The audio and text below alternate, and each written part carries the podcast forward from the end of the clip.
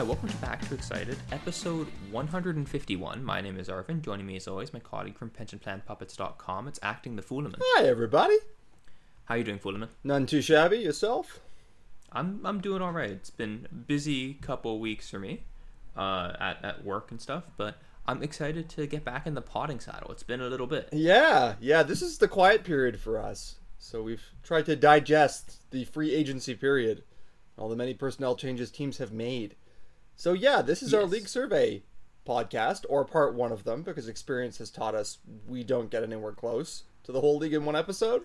Yeah, and this is going to be like a chunky episode as well, most likely. It's I don't think we've ever done one of these with even half the leagues in less than 90 minutes. Yeah. So, So, strap in, get comfortable, get some snacks, and we're going to talk about uh, teams from Anaheim to Montreal, I believe. yes, indeed. All right, so yeah, I mean, no point wasting any time. Let's get started with the Anaheim Ducks. And um, to be completely honest, they have not done a whole lot. Uh, notable transactions. So you know, here we actually this is one of the pods that requires the most research on our part because we have to you know make sure we know what every team has done. For Anaheim, this was easy. They signed uh, Greg Pateryn, uh, who's at, for one year, 750k. They signed Ryan Getzlaf for one year at three million. They signed Sam Steele for one year, 874k. Um, they lost a few kind of lower end players like Danton Heinen and Hayden Fleury, Andy Welinski, was definitely a guy I was aware of for sure. Did not learn of him recently. Uh, and yeah, that's the Ducks. So you may wonder who is on the Ducks roster right now, and that is a great question because I don't think many people do. Yeah. Um, they have um, essentially a, a full roster at this point, um, or at least a full roster when like they promote you know some prospects or whatever, and they have fourteen million dollars in cap space. So th- th- there's just you know a lot of cap space, no one to spend it on. This seems like a team that is just very obviously tanking. Yeah, and I think that's undeniable. You don't go into a season with a forward group that looks like this and seriously expect to win anything. And if they have any hope of doing so, it's going to be John Gibson goes on a heater, which, again, a million teams can say that. You know, our goalie will get hot. Um, maybe with John Gibson, it's a little more plausible that he would do so, but still, there is not enough scoring on this team. Um, they were No. quite bad last year with many of these same players. And despite the fact that they have several defensemen that I still sort of envy, uh, it's not enough. They weren't that great defensively either. Not much was going well in Anaheim, and they made very few changes, and so the result is going to be that this team is probably pretty bad again. Yeah, and I mean, this really seems like a year where th- what they care about is can Trevor Zegras and Jamie Drysdale show that they will be high end NHL contributors. Like that, ha- that has to be the hope, effectively. Um, and I'm sure they have some other prospects too. Uh, but like Drysdale and, and Zegras are, you know, the cream of the crop, and and they they're they're the ones with some NHL experience. They're the ones who are going to be expected to take a big step, right? The, the same way we watched um, players like like Nylander take that step in 2016-17. They don't have that same level high end talent as like they don't have a prospect as good as Auston Matthews or Mitch Marner. I don't think. I, I Um, mean, Zegras in the optimistic case, maybe?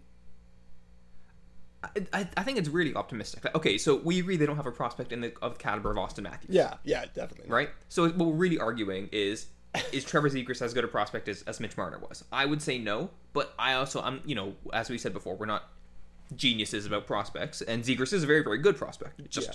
Marner was a very good prospect. Yeah, you, you know, we may have to keep reminding ourselves of his various fine qualities instead of just staring at his cap hit all the time, because I feel like this mm-hmm. summer has been a lot of that. Yeah, and so the reality is, you look at this forward group, and you have the remains of Henrique Silfverberg, Rakell, and of course, old man Ryan Getzlaf.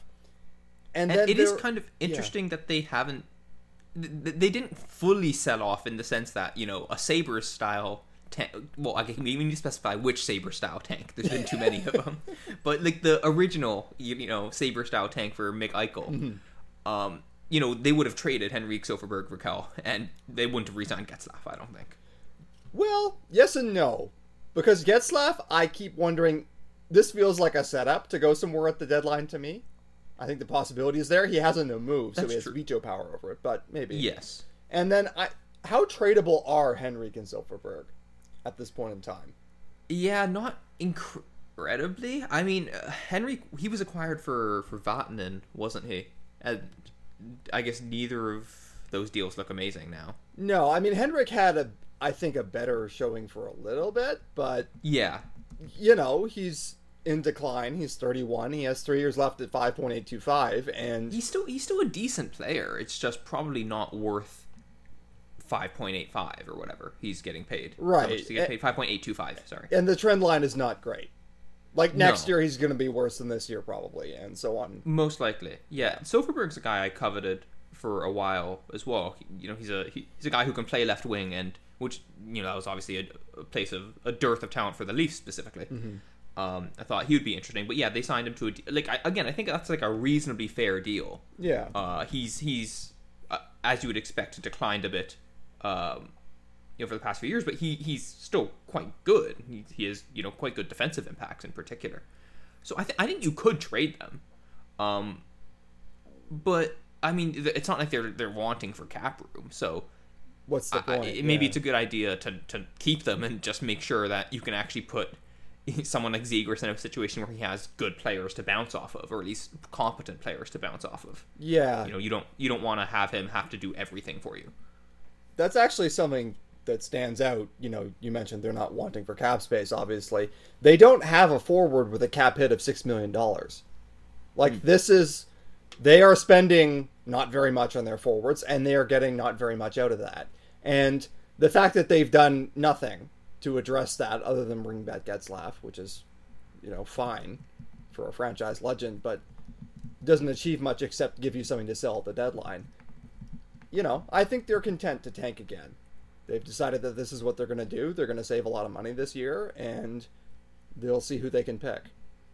It's it's going to mean that they have an utterly forgettable season, except for anyone who cares about Zegras or Drysdale. But yeah, I mean, at least it's coherent.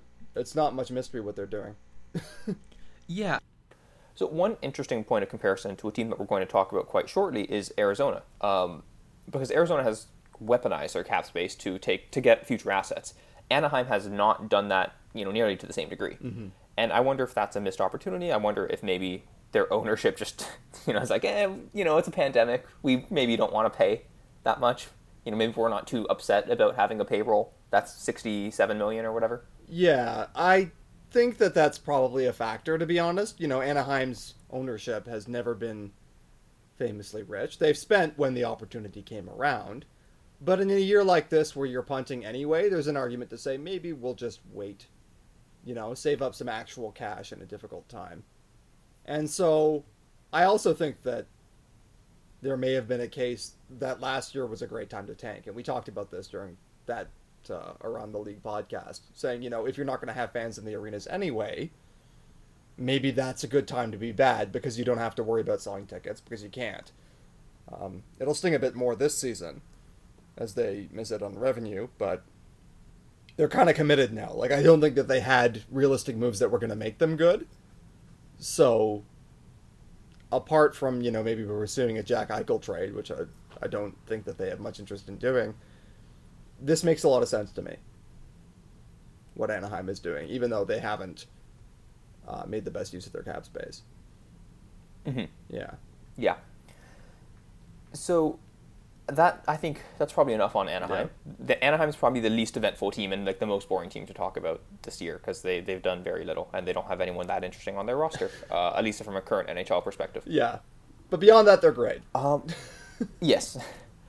So now we move to the Arizona Coyotes, and this is a team that knows how to tank and knows how to knows how to like weaponize their cap space. So they they were busy. Um, we have a lot of transactions to go through. I think we should probably just give quick thoughts on each transaction as I mention them, and then we'll give our overall thoughts. So um, f- first, they traded for Shane Gostisbehere, two years, four and a half million remaining, um, along with a 2022 second round pick. So Arizona receives the 2022 second round pick and a 2022 seventh round pick. The second round pick is from Philly. The seventh round pick is from uh, originally belonged to St. Louis. Um, the St. Louis pick was then rerouted to Montreal in a 2021 draft day trade. I think they just traded 2022 seventh for a 2021 seventh, so that's not too important. They traded Darcy Kuemper, uh, two years, 4.5 million, but they retained a million for the rights to Connor Timmins, Colorado's 2022 first rounder, and 2024 uh, 2024 conditional third rounder.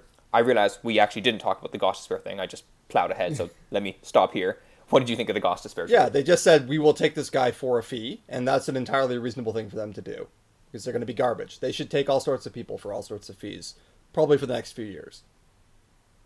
Yes, this is Yeah. a theme, by the way. Um, as, as as to what the, the Coyotes have have have done. Gostisbehere, maybe he has some upside. He he hasn't been that great in a little bit. I don't. Know. No, he broke into the league like gangbusters as like a big goal scoring defenseman, having just this magical rookie season. And ever since then, every coach he's had has seemed to get mad at him for being kind of skewing offensive and not offering as much defensively. And so he cleared the hmm. waivers last season, which suggests that his value was below zero at that point. And then this trade implies as much, where Arizona collected two picks just to take him. Um, yeah, but at the same time, like this isn't this isn't a huge albatross contract. Like it's two years, four and a half remaining. It's a. I think. I think. I think. Gostisbehere is probably a, a around league average defenseman. He he's bad at some things, but he does genuinely have some shooting talent and some power play mm-hmm. ability. Right, so that, that can be useful. I don't think the contract is, is just completely horrific, and it's it's not long enough. And you know, for Arizona, they need someone to soak up minutes this year, so Gostisbehere can do that just fine. Yeah, and I think that that'll be part of his purpose. And if he has a resurgence because you force fed him power play time uh, to some extent, or however else, uh, then maybe he becomes flippable. This deadline or the one Yeah. after that. So you know, even more assets down the road. as as we've seen, and again, this will be another theme that comes up. Like defensemen this offseason, it was just a very bizarre and super expensive market. So if someone, if a team becomes convinced, hey, Gostisbehere can actually be a second pairing guy for four and a half million, then in the context of what's happened this offseason, that doesn't look very bad at all. Yeah, So the, like, the value can be rehabilitated there. Um, okay, so the next trade that I that I sorry plowed ahead with too early was uh, Arizona trading Darcy Kuemper, retaining uh, a million. So Colorado will have him at two years, three point five, and Arizona receives the rights to Connor Timmins, Colorado's twenty twenty two first rounder, co- uh, a conditional twenty twenty four third rounder from Colorado, which the conditions are, I believe, for Colorado to like win the cup and Kuemper to play X amount of games or something. Um, so this is again a pretty high price that uh, that Arizona's extracted. I mean, it, it's Colorado's 2022 first rounder is going to be like 28 at best, most likely, but that's a first rounder, and Connor Timmins, who is uh, an NHL level prospect. Yeah, and I think that this is a good reflection of one of the nice consolations about being in a deep rebuild, which is what Arizona is doing now, is that you can afford to be patient or to take advantage of other parties. Whereas when you're a team in Colorado's position, you're trying to contend right now, and you've been left without a goalie because Philipp Grubauer is gone. You can get quite desperate, and so this just seems like uh, a situation where Arizona could sort of afford to take or leave this deal or to wait around for something better. Colorado needed to jump on something because they figured that the round of goalie musical chairs, the music was going to stop soon. And so, yeah, this is the sort of move that you really want to see a team make in Arizona's position, if you're an Arizona fan. Um, it also means that the team is in the process of second for the next like two or three years. you know, they're not going to be good. Yes. So, I- I mean, it's quite, it's bittersweet in a sense for for Arizona fans, um, because, you know, it's not as if Arizona's had a bunch of good times. That it's like, okay, well, the Bills coming due, right? It, it, this isn't, you know, the Sharks, where you can at least you know go onto YouTube and watch videos of you know your playoff series wins. There were a few in there.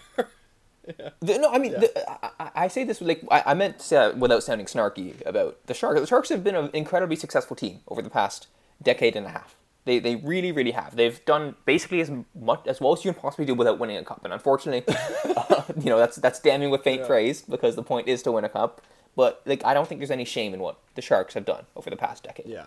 Where- Whereas Arizona, it's been pretty bad for a pretty long time. Yes. Yes. So, I mean, this is going to continue that, but, um, you know, there seems to be at least a coherent plan in place here. Uh, now, gr- that said, this is the easy part, right? Like it's it's not that hard to say to tell every team, hey, if you have a contract you want to dump, we're interested, and then try and negotiate for you know more, right? Like that's it, it's not.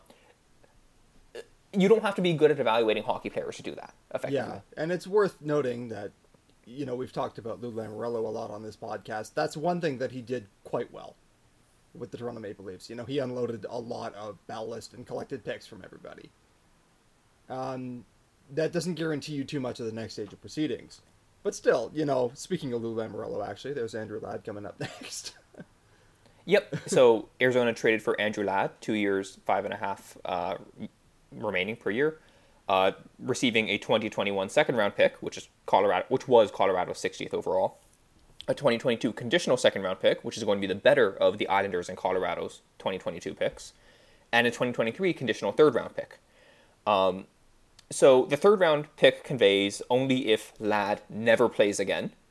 Uh, which is kind of an interesting condition. yeah, I mean, one, what are the incentives that are set up by that? But two, he probably won't. Yeah, uh, this this seems like essentially a, a contract destined to, you know, never really see the light of day. Um, and then the other thing I want us to note, and this is actually true of a lot of the players that Arizona has acquired, uh, even as they absorb, you know, kind of salary ballast. that is cheaper in real cash than his cap hit. So, Arizona has, uh, you know, a cap hit of like seventy three million right now, according to Cap Friendly, but their cash outlay is almost certainly going to be uh, lower than that because a lot of the the bigger name players on that, uh, who who they've acquired through through these trades, are um, players who had front loaded deals and now are on the back end of that, and it's, it's not too bad. And yeah, the, the cash outlay isn't that significant. Um, okay, so some more trades. They traded Adin Hill, who is a goalie, uh, two years, two point one seven five million, and a 2022 seventh rounder to San Jose for Josef Korenar, who I think is unimportant for this for, in, in most Yeah. senses, and a 2022 second rounder. So basically, Hill and a second rounder or seventh rounder for a second Yeah. rounder. Um, and again, pretty standard trade. You're you're selling off. We're shopping Adin Hill. What are your best offers? Essentially, pick the best one. Um, and then we have the big trade. So this is going to take a while. um, the so Arizona acquired Antoine Roussel, Jay Beagle, Loui Eriksson. All of them have one year remaining. Roussel and Beagle are at three million. Erickson is at six million. Uh, they also acquired the 2021 ninth overall pick, which they used to take Dylan Guenther, a 2022 second rounder, and a 2023 seventh rounder. And they do this in exchange for Oliver Ekman-Larsson, who has six years, 8.25 million uh, remaining. 12% of that was retained by Arizona. And the rights to Conor Garland, who then signed a five year by essentially five million in Vancouver. Yeah, that was a big transaction. Yes, this is a big transaction, and it's complicated to evaluate because there's like good and bad assets on both sides. The problem with Oliver Ekman-Larsson is that he's still perceived, apparently, as this kind of number one stud, soak up all the minutes defenseman. And he has at times been used in that way. This last year, he was actually maybe not quite used to that intensity. But either way, he's been struggling results wise for a while now. He had a season that like he should have been a, like a Norris finalist or possibly even won the Norris. I think it was it's like 2016. I, I hmm. want to say. Um, and since then, it's just it's just been downhill. And yeah, he's.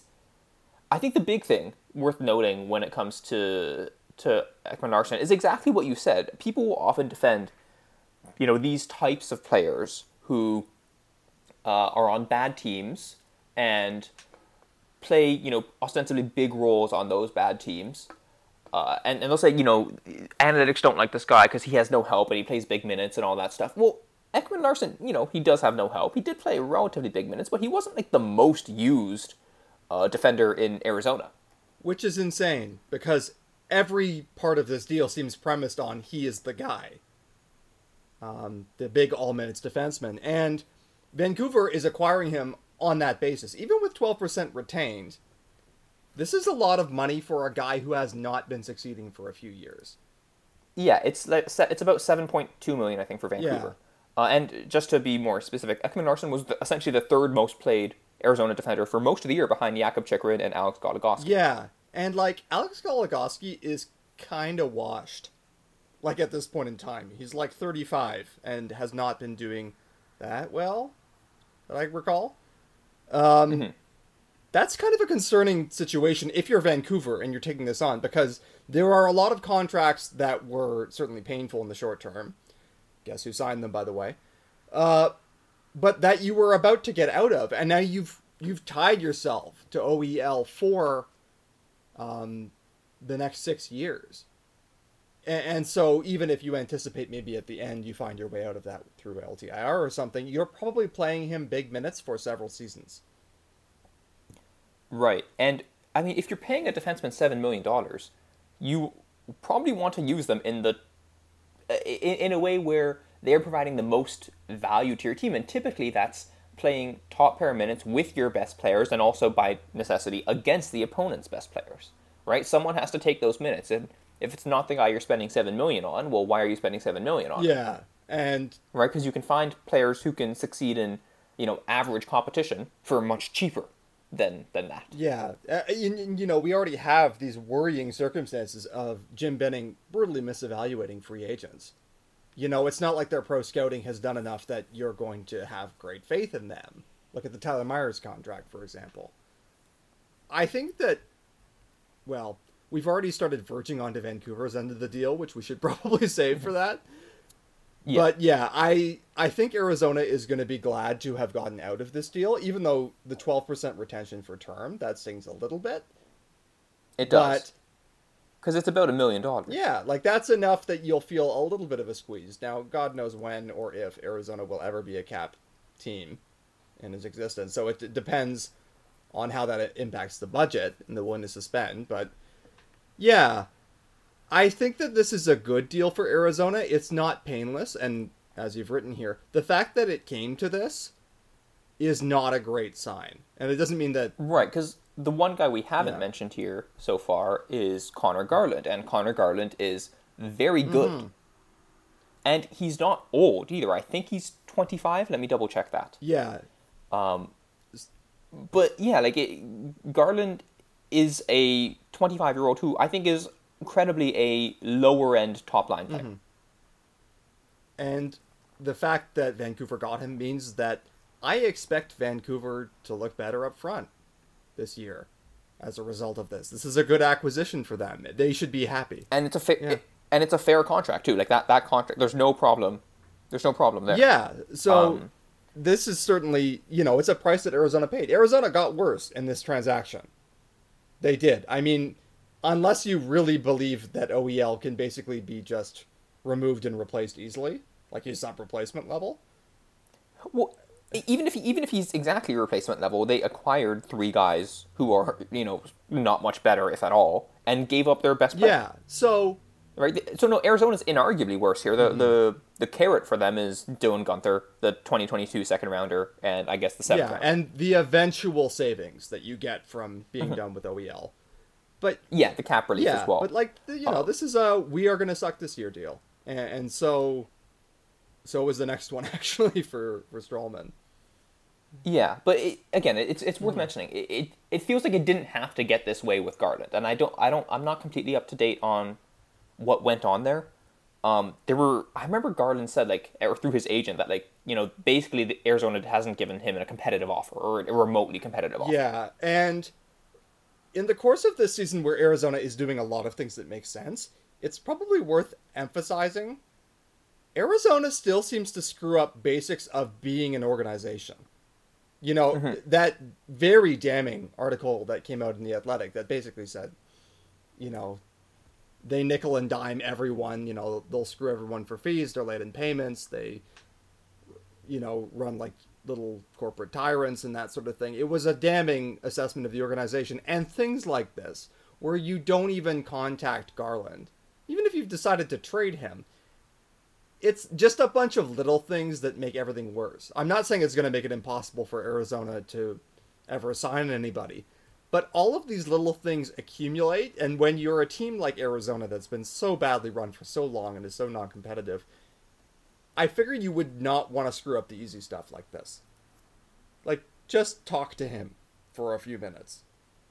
And Right. Yeah. So uh, this is an interesting thing. I don't know if this occurs as much in the NHL because player empowerment isn't a thing to the same degree as it is in the NBA. And I mean, the NHL is just a smaller business, so I, I don't think there's as much kind of agency wars when it comes to this sort of stuff. But in the NBA, it's very much a thing where the conflict of interest that arises with having um, maybe a star player with a one agent and then you know other mid-tier players with the same agent means that w- when you deal with those mid-tier players who are not the stars who are you know maybe good but not super crucial to winning a championship y- there's a huge incentive to still deal with them in a way where they're happy with you because you don't want to piss off the agent who also represents the star guys. Right now to this extent i don't know if this is the case with, with garland specifically but just as a general point um, you don't want to really piss off agents or make it be like make them not want to deal with you because they represent handfuls of guys around the league, right? It's not that and you're not just pissing off Conor Garland necessarily. Yeah, uh, basically, agents have an influence on the process. Pissing them off means that that influence has the potential to be adverse to your interests. Don't piss off people who you're going to have to deal with in the future. And again, like one little thing like this is not the hugest thing in the world, but it's a trend with Arizona. And so even as they're Right. in the the early stages, as painful as that is to acknowledge, of a of a teardown, and they're doing it well, it's still like when you come out of this, you want to be an organization that is not doing little things to embarrass itself anymore. Right, and this is why we emphasize that you know there's been a lot of praise for Arizona's strategy this offseason. I think rightly mm. so. It, it, it makes sense for them as a team. But again, this is the easy Yeah. part. Right? It's it's so much easier to do this than to actually build up.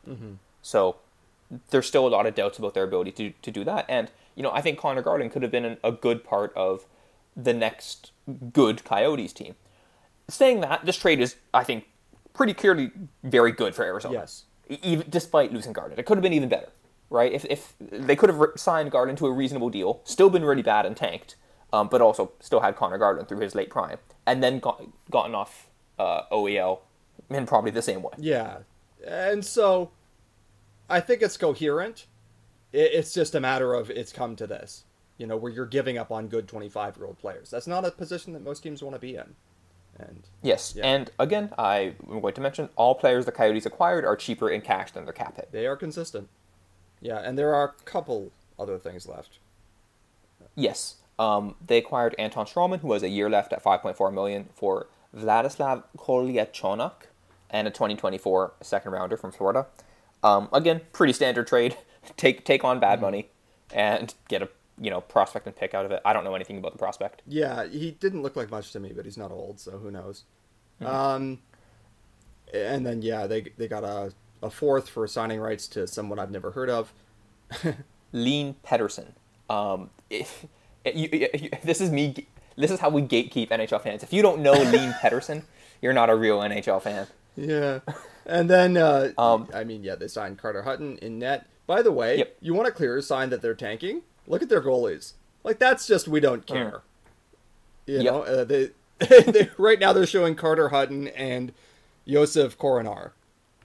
Who? Hey, he was a key part of the Adin Hill transaction, right? Yeah, and you like they unloaded Kuemper and Hill, who would have been one too if they were trying to do anything this year, which they distinctly are not. And so yeah, I mean, I think people respect the um, the honesty of this kind of decision making, the coherence of their strategy. Um, yeah, yeah, and they have also lost Antti Raanta, who was another goalie. Um, Yes. Yeah, sorry. Um, So, yeah, and I mean a couple other small signings: Ryan Dzingel, one year, one point one million; Dmitrij Jaskin, one year, three point two million. These are guys to make up the roster, more or less, right? So don't need to talk about them too much. Uh, notable departures that we haven't already mentioned. Couple uh, that will be familiar to you as a Leafs fan: uh, Michael Bunting, who signed here, obviously; Antti Raanta, who went to Carolina; Alex Goligoski, Nick Homer, Nick Hjalmarsson, sorry, who retired, and John Hayden, who went to Buffalo. Um, so yeah, we probably don't need to spend too much time on this, but yeah, a ton of draft assets for this team going forward. Their roster is awful. Pretty much their entire team are UFAs after this year. So they have a ton of cap space next offseason, which actually, you know, if this was a non-Arizona team, I, I'd kind of be a bit more interested into the way they could pivot there, the way kind of New York did, the New York Rangers, where the Rangers were like, okay, we're going to commit to a rebuild. And then a year, they're like, ah, we're bored. We've had enough. Which, by the way, Yeah. I think that boredom has filtered through into their decision making subsequently, where they've made some very curious decisions to me. But Well, when we when we get to them next week, it's going to be interesting because uh, you know we've said before how much we hate Tom Wilson and the phrase rent free, um, but Tom Wilson lives in this team's head. oh yeah, unequivocally, and that's not a good sign for your team building. But, No. well, yeah, we'll cross No. that bridge later. Um, yes, Yeah, Arizona stinks. It's on purpose now. It's bad that it's come to this. It will be bad for a while. Like they, as you mentioned, their good players are Chychrun and maybe Clayton Keller, and that's fine. That's not anywhere near enough to build on. yeah. I mean, Keller is a good player. It's just a question of is he a good player at seven million? Yeah. Right. And again, if your now best forward we're talking about is are you a good player at seven million? It's not a good sign. So No. team bad. as a as a quick aside, one of the things I like about this exercise um, is that as Leafs fans, we are inward looking most of the time, and this exercise really makes it clear that wow, the Leafs are actually in a pretty good situation league wide. Like, and and I mean, don't get me wrong, we've been pessimistic about the Leafs. There are very real problems with the Leafs, but it's like going through these teams, there are not that many teams I would willingly trade spots. Yeah, there are some bad situations here, and certainly I would not want to be either Anaheim or Arizona. Yeah. So one that's maybe a bit more arguable, and actually not a bit more, prob- like more arguable, is the Boston Bruins, um, who essentially are you know a very good team that is just in an awkward contending spot because David Krejci retired and they have this weird limbo with Tuukka Rask. So let's talk about Rask first. Um, he had surgery this offseason to replace a torn labrum in his hip. Uh, from what he has said and what the team has said, he'll be ready in January. Uh, who knows if he'll be good anymore? He's you know quite old by NHL standards, so a drop off could have been expected regardless. And he's hasn't been amazing recently. He's been you know average-ish. Um, you know the betting on you know hips seem quite important for goalies, just so. generally speaking. So it, that's that's a little bit scary. Um, there's no risk of him signing with a non-Bruins team. He's basically said as much. Um, so really, the risk is that they re-sign him and he's just cooked. Yeah, and they've tried to insulate themselves by buying in net anyway.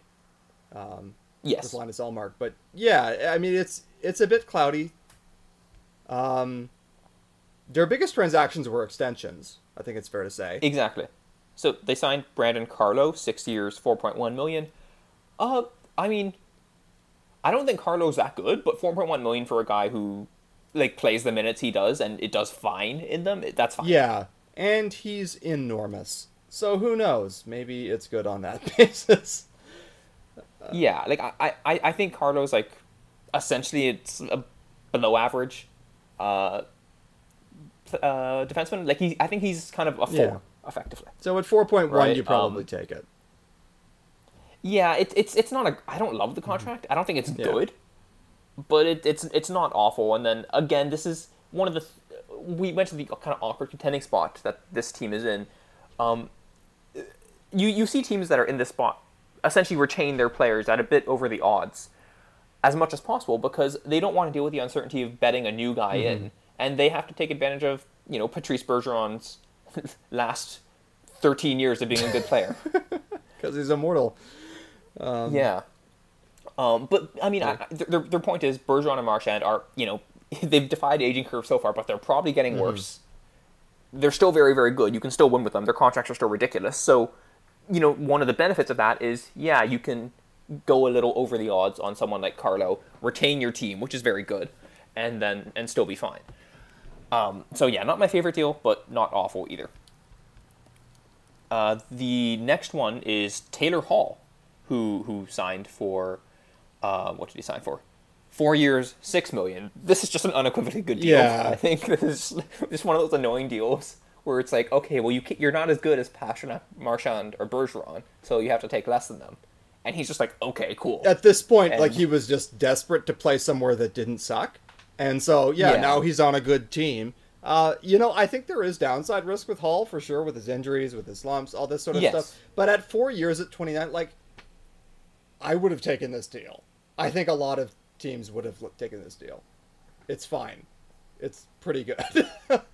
um, and it pisses me off. Now he has to um, to probably drive a line from the wing. You're talking about the retirement of Krejci. Um, that leaves a hole at second line center that Charlie Coyle, by virtue of his cap hit, is expected to fill. Yeah. That could be a bit dicey. Hmm. But uh, yeah, still, Taylor Hall is a great winger. Certainly at six million, you're happy with it. Even if he declines, it's not like it stretches that far into his thirties. So Pretty much. And then um, they signed a bunch of other guys, I guess, and this is essentially the um, they they can spend they can get like the upmarket versions of the guys the Leafs have. And it remains to be seen whether these upmarket versions are actually much better because, you know, they signed Mike Reilly to a 3x3. They signed Derek Forbort to a 3x3. Um, I don't think, uh, Derek Forbort especially. Uh, Reilly is pretty decent. Derek Forbort, I think, is kind of ass. So I, d- I don't really get that one. Um, so you know that's that's another set of things they did. They signed Erik Haula, two years, two point three seven five. They signed Tomas Nosek, two years, one point seven five. Uh, they signed Nick Foligno, two years, three point eight million.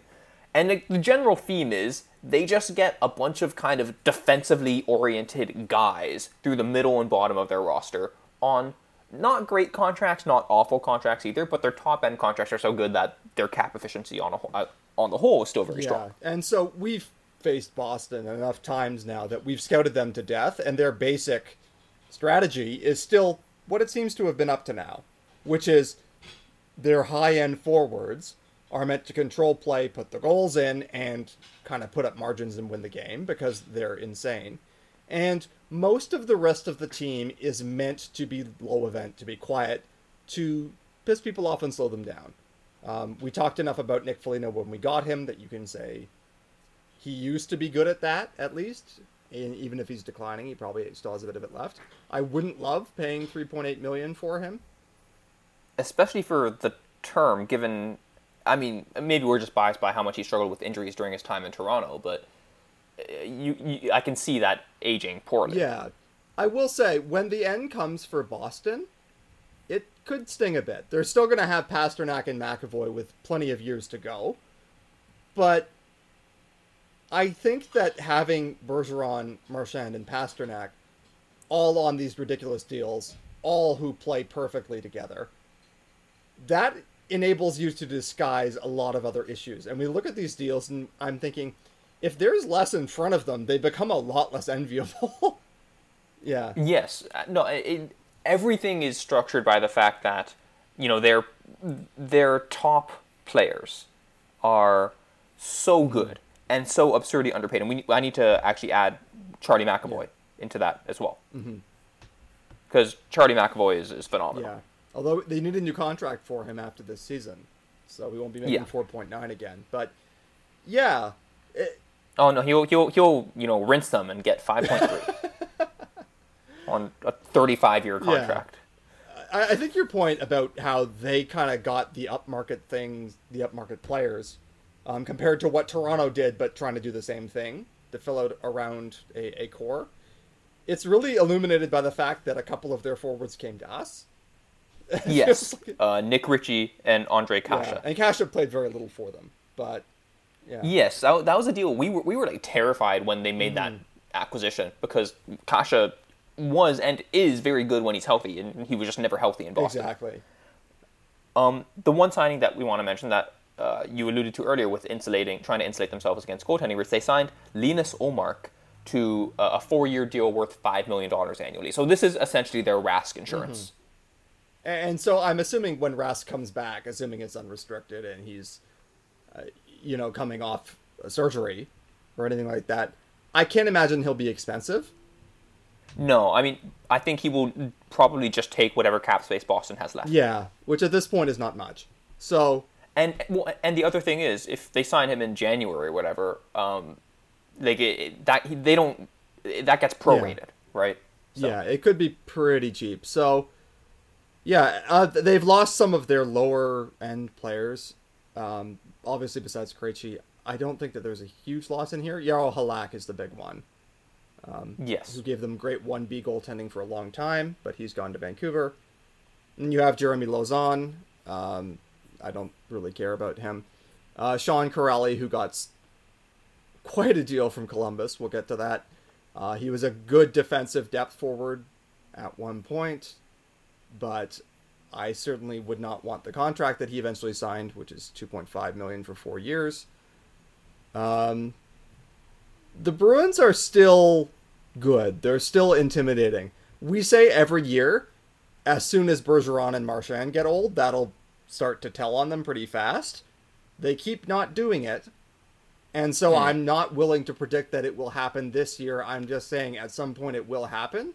And this team will not, you know, they're not going to contend once that does happen. Yeah. Obviously, you don't have replacements for Patrice Bergeron waiting around, but they don't. So, I, I think the scariest thing about this team is how much better they could have been hmm. if they were better at identifying secondary players. And they've done a good job with some of them, right? They have um, Craig Smith. Yeah. and Mike Reilly, who are like I, I think those are those the Craig Smith deal already looks good. Mike Reilly one I think will be good, um, but they could have done so much more with you know the absurd savings that they have. To say nothing of what would have happened if they picked you know Barzal or Connor.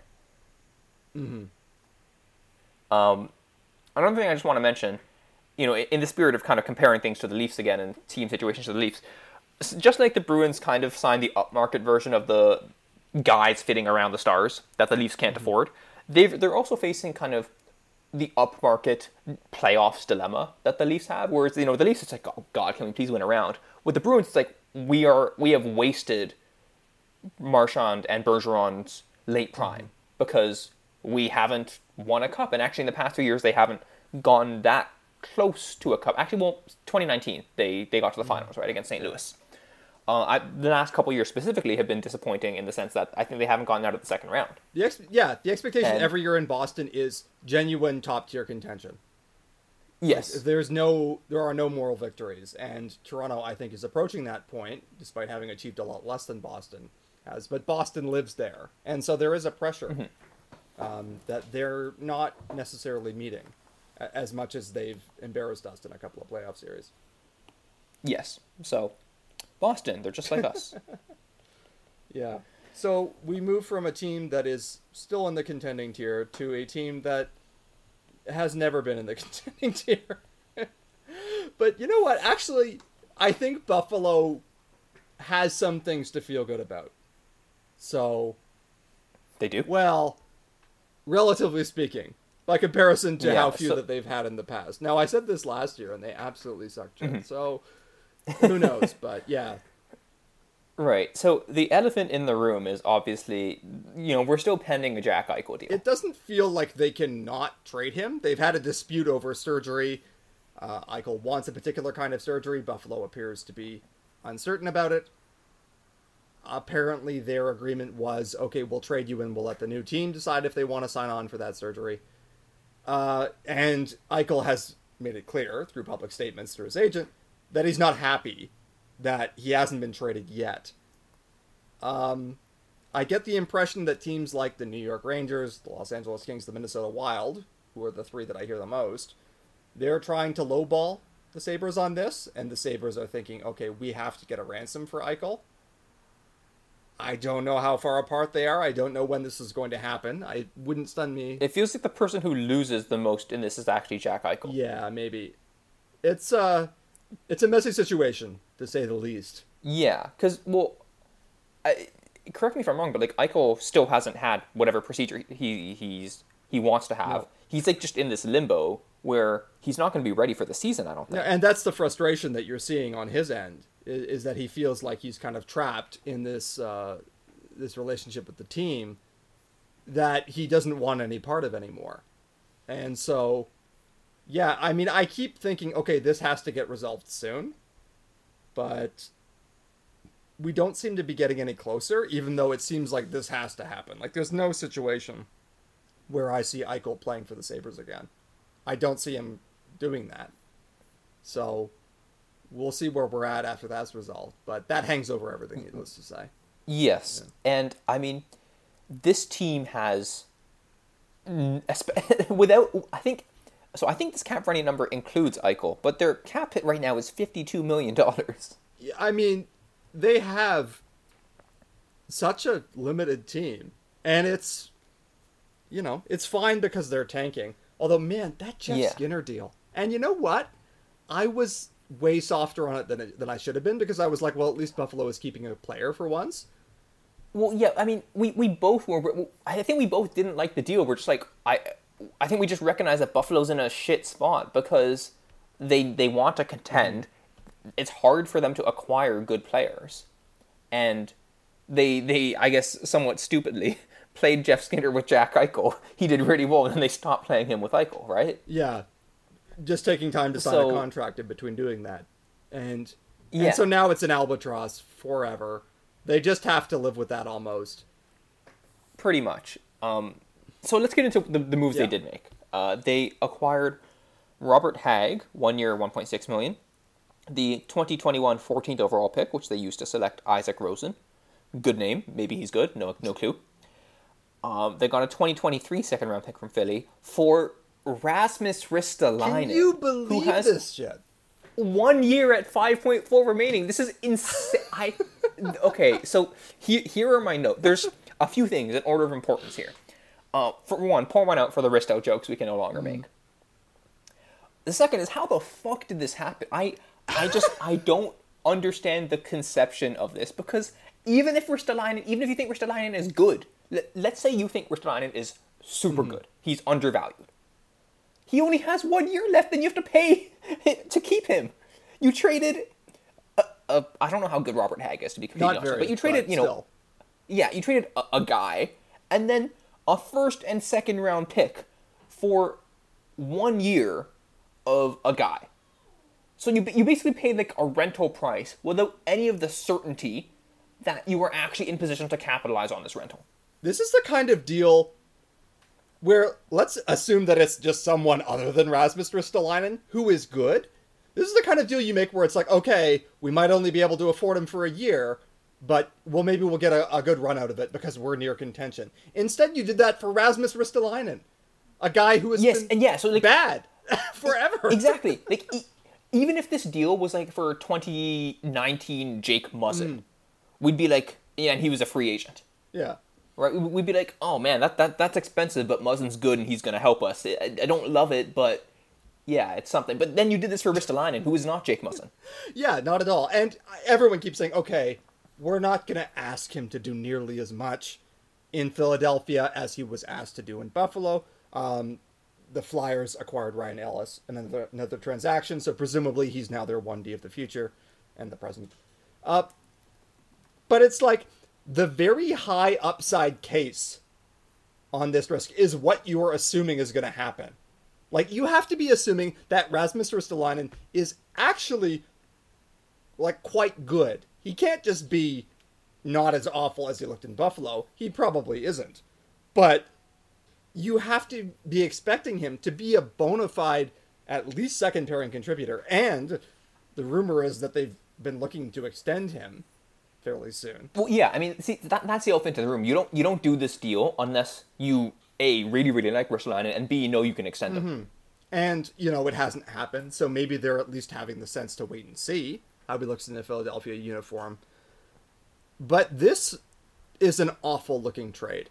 And I think that we can sound hyperbolic at times, like every trade but that's like a million over sorry, every contract that's like a million over expected. People are like, oh, that's a bad deal. It's a bad deal. This is a really bad deal.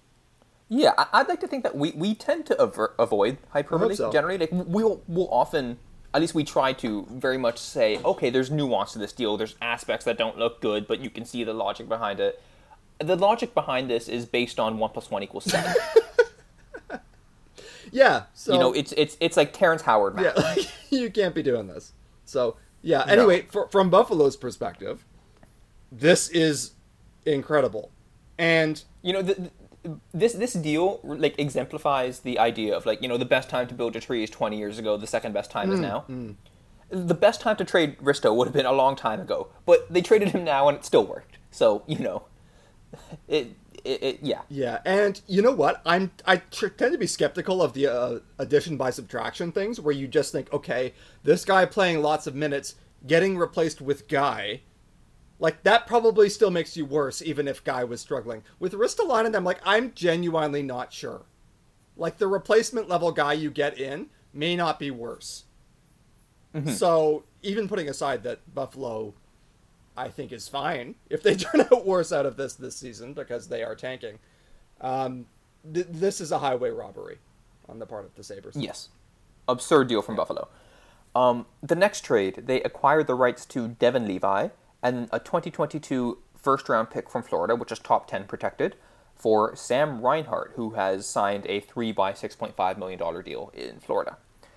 Um, this is kind of similar to the to the Conor Garland thing, where you know you, they, there's some decent assets here, but it, it sucks the position the fact that you're in a position where you've mismanaged.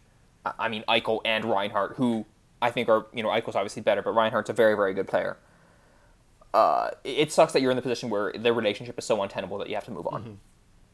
the fact that you're doing this sort of thing again if you are giving up on good 25 year old players that means things went badly you know and that's just a reflection of that now Right, and that's not Kevyn Adams' No. fault, but kevyn adams has in the early going done a competent job it looks like it Yes, but Yeah. again, this is one of those things. Everyone knows you're trading Sam Reinhart. Yeah. You call up 31 other teams and say, "We're trading Sam Reinhart," and you take the package you like the most. true and again as we've said it's always the building that's harder than the tearing down but still Yes. As you know as as for Levi himself, he's a he's a goalie prospect. I have no clue if he's considered a good or bad goalie prospect. The good news is that So- because he's a goalie prospect, we could guess and we would be almost as likely to be right. So Pretty much. who knows? Um, but yeah, the, the first round pick is good. Uh, the top 10 protection kind of sucks from Buffalo's perspective because essentially it means you there's no upside. Or there's not no upside, but there's, there's less upside, right? Like if, if Florida has a disastrous year with Bobrovsky, um, for example, Yeah. You know, well, maybe you could have snuck into the lottery. That's not happening now. Uh, or you snuck into snuck into a position where you win the lottery.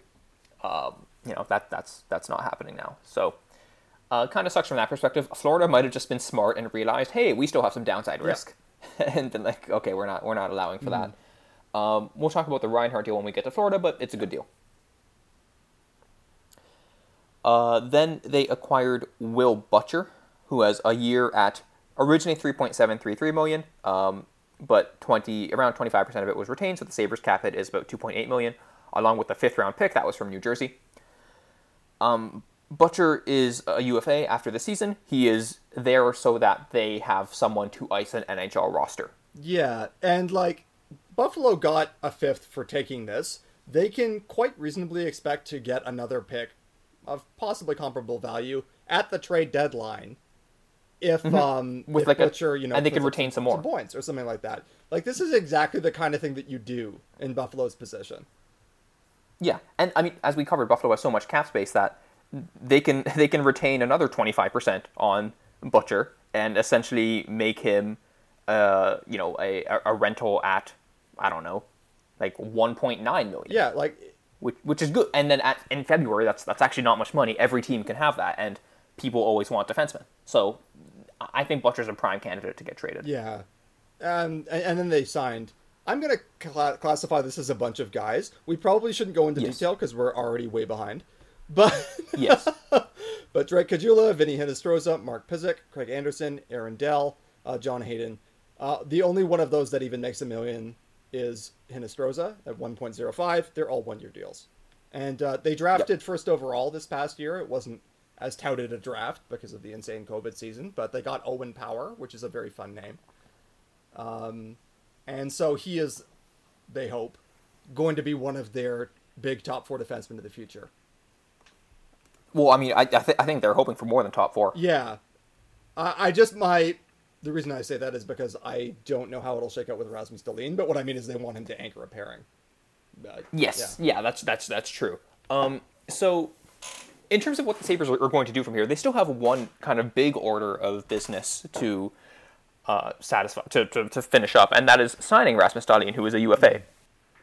So, I mean, right now they they, they have a crap ton of cap room, and you know we talked to uh, our resident Sabres correspondent Kevin about this, and his thought was that you know they're they're leaving this much cap room for a couple reasons. One, they need room to sign Dahlin, and he expects them to go long on mm as opposed to going short. That makes sense. You go short when you want to capture short-term cap, uh, you know, short-term cap relief in exchange for having to probably pay more when the player is good and in their prime. Uh, the Sabres short-term cap relief means nothing. Mm-hmm. Like who, who cares? You're not winning a cup in the next two years, so why do you want Rasmus Dahlin cheaper now? You want him cheaper in 5 mm-hmm. years. So you're going to go long on Rasmus Dahlin. That's fine. Um, they also probably want to take back some salary in an Eichel deal, or at least leave room to take back salary so that they can open up the, um, you know, market of interested teams to be a little bit broader. Mm-hmm. They also need to sign uh, Henri Jokiharju and Casey Mittelstadt. So, but those guys will be significantly cheaper. Yeah, it's actually like they are at the point where if they don't come close to net zero on an Eichel trade cap wise, they'll be under the floor possibly, um, mm-hmm. or, or close to it. So, yeah, I mean, it's a nice problem to have, and I'm sure they can resolve it. Um, well, even if you're under the floor, I think all that happens is everyone on your team just gets paid slightly more. Okay, so basically, one way or another, they have complete freedom of action. It's just that comes at the price of this team is absolutely terrible, and at least it's yes, terrible on purpose. But yes, and and this is apparently a good year to to tank. Yeah. Um. So so you know, if they're picking in the top two or the top three this year, you can call this a success. It's not going to be a success on the ice, um, but at least it's a plan. So. Yes, and one of the other things with them is, uh, the, we'll do an Atlantic preview later in the in the summer. The Atlantic looks like a tough mm-hmm. division, mm-hmm. or it looks like a division with like haves and have-nots. Yeah. So they're going to get their ass beat by good teams a lot. Yeah, and you know I think that they are fine with that. All you want to do is yes. make sure that Dylan Cozens doesn't get so depressed that he wants to give up on the sport. And if you can do Pretty that, much. good for you. Um, okay, so next we should move on to Calgary. Yeah.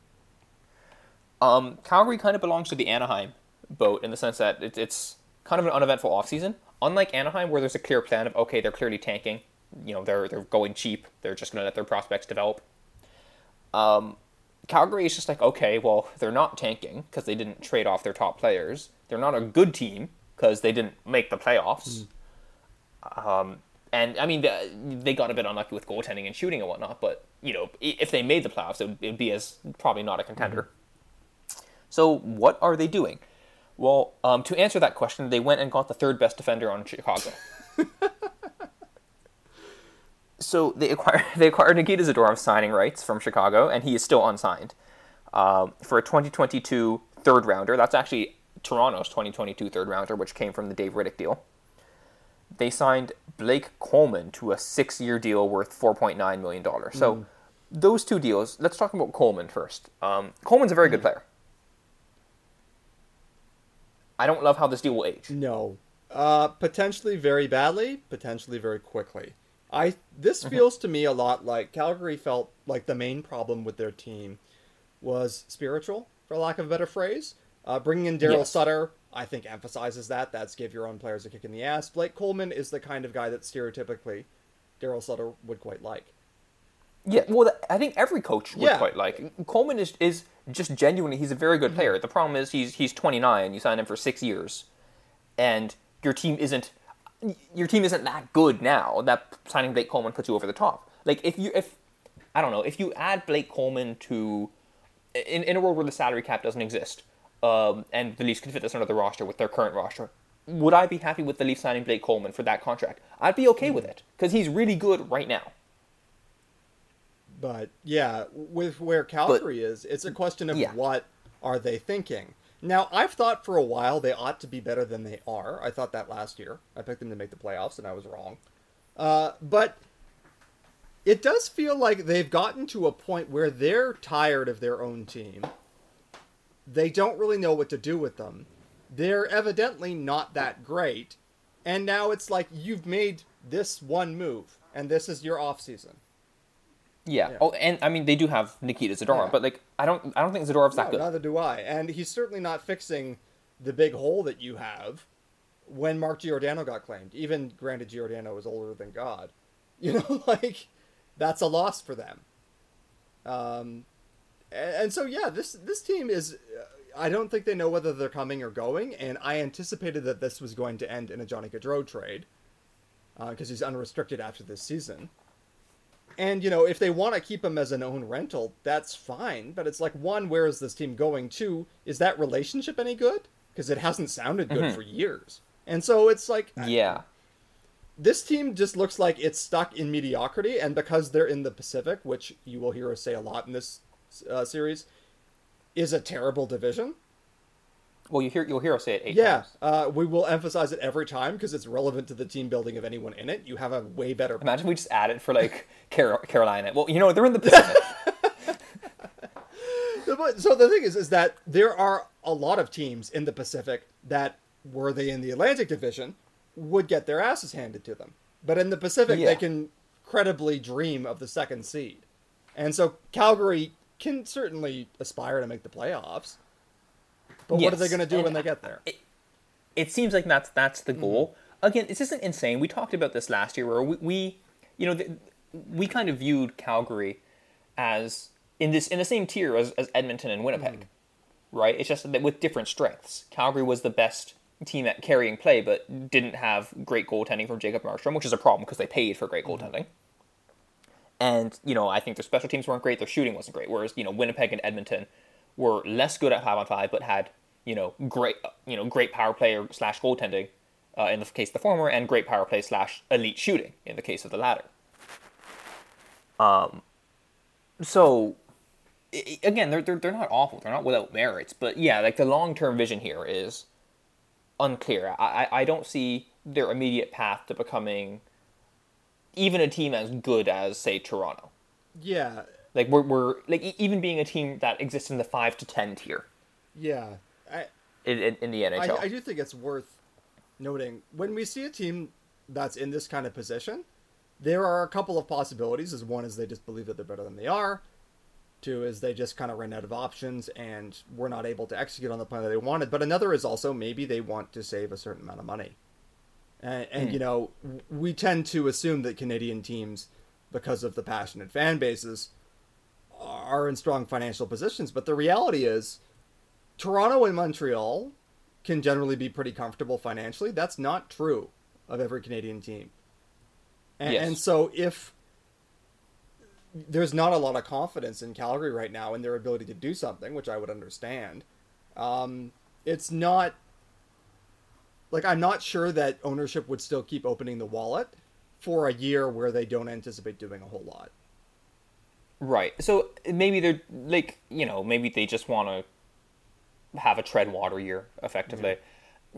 As you mentioned, they they do still have space. They have enough to theoretically be in on someone like Jack Eichel. Yes, although I'm not sure if they want to pursue that. I mean, you can see why they would, but you can also see, you know, I don't think Eichel is especially keen on Calgary, from what I've heard. He, No, probably Yeah. not. But Eichel's also under contract for a while. yeah, but guy who's leaving his previous relationship in flames, uh, no pun intended. Do you want to come to the to Calgary, already start off on the wrong foot, and then have a you know have to make up your mind about permitting his surgery? I don't know. Maybe. Yeah. It, it it well, I think the the bigger block is I don't think they have the draft picks and prospects. That's the other thing. Yeah, they don't have Right. uh, I mean, it depends what the bidding is at, but they don't have the prospects that New York or Los Angeles do. So, Right. Like I think their best prospect is Connor Zary. yeah, who I liked, but yeah, he was like a mid to late first. So, Right. So and and they have Jakob Peltier Mm-hmm. as well. But again, so I, and that might actually be Jacob Peltier. I'm not. I, I'm just kind of guessing about the pronunciation. it could be any of these. Um, yes.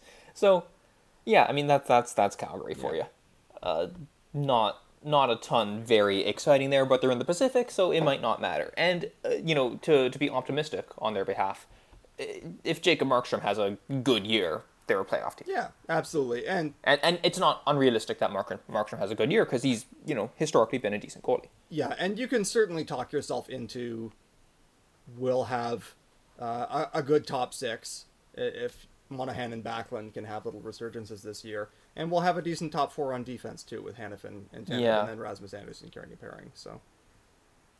And and yeah, Tanev had a you know we, we, we thought Tanev was cooked. He looked cooked in, in Vancouver. He had second life in, in Calgary. So I mean, it's interesting how that how that can change, right? Like when a change of scenery or you know different usage or you know whatever. It, it's It's it's interesting. Um, one last note on Calgary: they're going to have to pay Andrew Mangiapane after this year. Yeah, he's a good player, and he will collect some monies. Um, Carolina, ooh, Yeah, with, weird weird year for for a weird offseason for for Carolina because they're a team that you think okay they're going to try and get into the next level of contention. They have made the playoffs I think each of the last three years, um, and then they usually lose to Tampa or Boston, right? And it seems it's clear they're a good team, but you know they haven't shown it on the level of the great teams in the playoffs.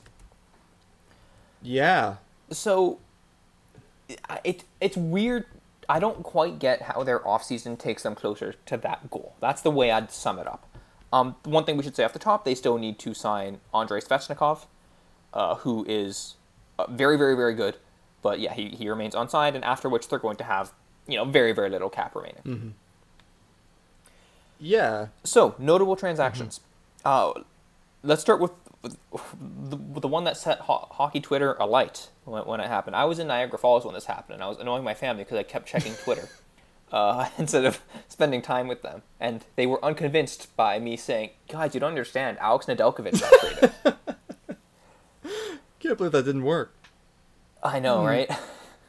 This is why I moved away. so, anyway, Carolina um, acquired Jonathan Bernier's UFA rights, who has since signed in New Jersey. So, they acquired nothing. And the 94th overall pick uh, for Alex Nedeljkovic's signing rights. Uh, Nedeljkovic went on to sign a two by three million dollar deal in Detroit. So, I mean, this is very clearly a situation where Carolina just thought Nedeljkovic was overvalued. They didn't think he was that good. Yeah, Nedeljkovic came in, gave them great goaltending for a tiny sample, like equivalent to a backup in a full season, and then that was it. And then they had to make a decision on whether or not to pay him. And Yes, Yeah. and they also he, he's been in their system for a while, so they've seen him in the minors as well, and they've they've, they've tracked him through junior. And the argument I've seen, uh, I think the immediate reaction for fans was like, "What the hell is Carolina doing?" They, they had this young rookie goalie who's been really really good, and they're giving him up after they've struggled so much with goaltending. And then like, I saw other people who were more familiar with uh, Nedeljkovic saying, you know, uh, Nedeljkovic isn't that great a prospect, and this is it's only been 23 games or whatever that he's been good at the NHL level. Maybe Carolina just thinks this guy isn't very good because his AHL track record is nothing special. it does feel to me like a lot of times when a player is traded, you'll hear them say they feel like the previous team didn't believe in them or something like that. Um, more in other sports where teams are players are more vocal, but you know they'll say like, "Oh, I'm going to show them that sort of thing." Nedeljkovic has like legitimate reason to think that Carolina was straight up um, expressing their lack of faith in him. That's like this deal means they don't believe that he's that reliable or that he's worth betting on. And they went with a couple of veteran goalies with longer track records, which I think is consistent with the the Carolina ethic, which is, you know, to get decent mid-level veteran goalies. Yeah, and often get two guys. Yeah, and then just try and run a platoon. And they do it every year. Like this is exactly classic Carolina, so and sometimes it works and sometimes it doesn't. So those guys are Antti Raanta, who signed to two years by two million, and Freddie Andersen, who signed two years at four and a half million. Um, these are kind of name goalies who, whose values are depressed for one of two reasons, or and actually sometimes both of those reasons. Um, injuries in the case of Ranta, and ineffective play in the case of Andersen, and also injuries. So, yeah, I mean, I, I we've we've we have no clue how to evaluate goalies. Um, standard goalie analytics that our public paint Raanta as good but always injured, and they paint Andersen as having really struggled the last two years. Um, but we know that these can be quite variable. One thing I've seen is that uh, I've seen said is that Andersen tends to be quite good at stopping low danger shots and, and struggles at, at higher danger mm-hmm. ones. And maybe Carolina thinks they can insulate him. Now, I actually don't think that's true because you know we always talk about Carolina as like this um, advanced stats play driving juggernaut, and that that's you know true, but it's tilted towards the offensive mm-hmm. end. They're okay defensively. They're very good offensively. Mm. Right, so they're they're not you know the Blue Jackets where they completely restrict you in the offensive zone. You can get chances against Carolina. Yeah, and you put that together, and I think that there's been a real outflux of talent from this team. Mhm. Like it's only debatable in net, but like they've they've let some people go, um, Yes. and haven't necessarily gotten a whole lot back. I mean they've they've made additions, Mm. but the other trade was Yeah. for Bear. Yeah. Yeah, yeah. Is it Fogley or Fogel? You know what? We're this deep in, and I haven't looked it up, so I don't know. I, I swear to God, it's okay, Fogel. well we're going with what you say because I'm usually wrong. Okay. I because I've, I've like, we we've seen games with him. I, I'm sure it's. I would have remembered if his name was Fogley. I don't know. What do I want? Okay. Anyway, let's not worry about that now. We got to move forward. The the guy who Seventy minutes into a podcast debating the the pronunciation of a guy who isn't even on a team that we're covering right yeah. now. anyway, he's gone, and so we're not worrying about it for now. But yeah, and then Ethan Bear uh, is one of those defensemen who I view as like Travis Dermott's. Like he looked good in a limited role, but was blocked. Um, the team seemed less keen on Yeah. him in Edmonton. Yeah, I mean, I I, I think Bear's Yeah. good. I, th- like I think he's he's he's solid. Okay. Um, he can he can do a job on a second pairing, I think, and that's that's that's fine. Yeah. Uh, and then they got a bunch of guys, one of whom is much more famous than the others. Yes. All right. So the the guys: um, Ian Cole, Josh Leivo, Derek Stepan, Jalen Chatfield, uh, who you may remember from Auston Matthews undressing him. Uh, Stefan Noesen slash Nason. I, I he briefly had some Leafs connection. I still don't remember how his name is pronounced. um, Brendan Smith and then Anthony DeAngelo. So these are all guys on one-year deals. Ian Cole's making 2.9 million. The rest are basically all within 750k to 1.35 million. Um, so let's actually briefly talk about Cole. Um, he is a guy. Okay, that's enough. Good chat. Yeah. Well, no, Yeah. I- he, he he's whatever, right? Um, the the guy people want to talk about is Anthony DeAngelo. So the thing with DeAngelo is that aside from like the the scummy politics, this is the guy who apparently was not that popular in his own dressing room, and the just the the litany of ethical issues that pop up and the second amount of second chances he's got. It's really disconcerting. Um, it's already put like Ethan Bear actually in a in a weird spot where um, Bear is uh, an is indigenous. And you know he was asked like, how do you feel about sharing a dressing room with with DeAngelo, who has had you know notable racial issues uh, in the past. Actually, I, let, let me not soft pedal it. Who has just demonstrated racist behavior. Uh, and Bear is, you know, re- he said, "Oh, I, I don't have a problem with it. You know, second chances. You know, give people a, a chance to, to show you there, whatever." He can't say anything else. Yeah, and that I felt bad for Bear in that situation. He, he has No, no he's in a rough yeah. spot there, A- and that may be what he genuinely believes. But even if he didn't believe it, he'd have to Mm-hmm. say it. Um, as for DeAngelo on the ice, he is a good but flawed player, and I think it seems clear that essentially what Carolina is doing is they're betting that he can replace some of the departed Dougie Hamilton's power play ability. Mm-hmm. Um, and we should actually talk about you know the notable departures on uh, Carolina because as you said there are a lot of them. Dougie Hamilton is the most prominent. Uh, Peter Mrazek, Alex Nedeljkovic, James Reimer, Warren, Warren Fogel slash Fogley, Brock McGinn, Morgan Geekie, Jake Bean, Jani Hakanpää. Um, so some of these guys are more important than others, obviously, but that's a that's a lot of talent that's lost. And you know, models like Dom Luszczyszyn's have viewed Carolina as having gotten quite a bit worse over this offseason. The thing about it, And I yeah, think- sorry, go ahead. Most of it is because of Dougie Hamilton. Mm-hmm. And I think there's an angle here where you say, okay, Hamilton has always looked unbelievable by shot metrics, but everyone on Carolina does. And it's possible that shot metrics are overrating Hamilton. There are a lot of typical hockey men who believe that. And Yes. if you're in Carolina's position, maybe you say, okay, this next deal is paying him for what his best case scenario is. We believe we can replace him more cheaply. But even if Hamilton isn't a $9 million defenseman, even if he's a little bit overrated by that, I don't think it's arguable that A, you know, you've lost him and then you've replaced him with a committee of Ian Cole, Brendan Smith, whatever's left there, and then Anthony DeAngelo for the power play contribution. That's worse. Yes. And- it's yeah. it's inarguably worse. Yeah. I like I don't see how that's not worse. Even if in the long term, maybe Hamilton fades and you say, "Hey, we're glad we don't have that contract." But Carolina is a team in a position where we expected them to say, "Okay, now let's contend. Let's add to this group." Instead, this is a step back when we expected a step forward. Putting aside the cynicism of the Anthony DeAngelo thing, it's just even from a, a cold perspective, you were content to get worse. Uh, it, it seemed like. And I don't know what the Svechnikov negotiation is going like, but everything that we've seen from this organization is that they want to lowball everybody that they possibly can. So, yeah, I, I mean, looking at it from this perspective, if I were a Canes fan, I would say one, I don't feel great that you prioritized Anthony DeAngelo.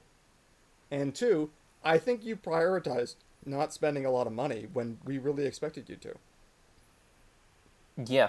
I mean, clearly, what they're betting on is that their system and their other players are res- more responsible, or at least you know, significantly responsible, for their great 5 on 5 results as opposed to Dougie Hamilton. Mm-hmm. Right? And they still do have some great 5 on 5 defensemen. Um, Slavin and Pesce are going to be their most important defensemen, and they will, if they play together, they're going to play well. Yeah.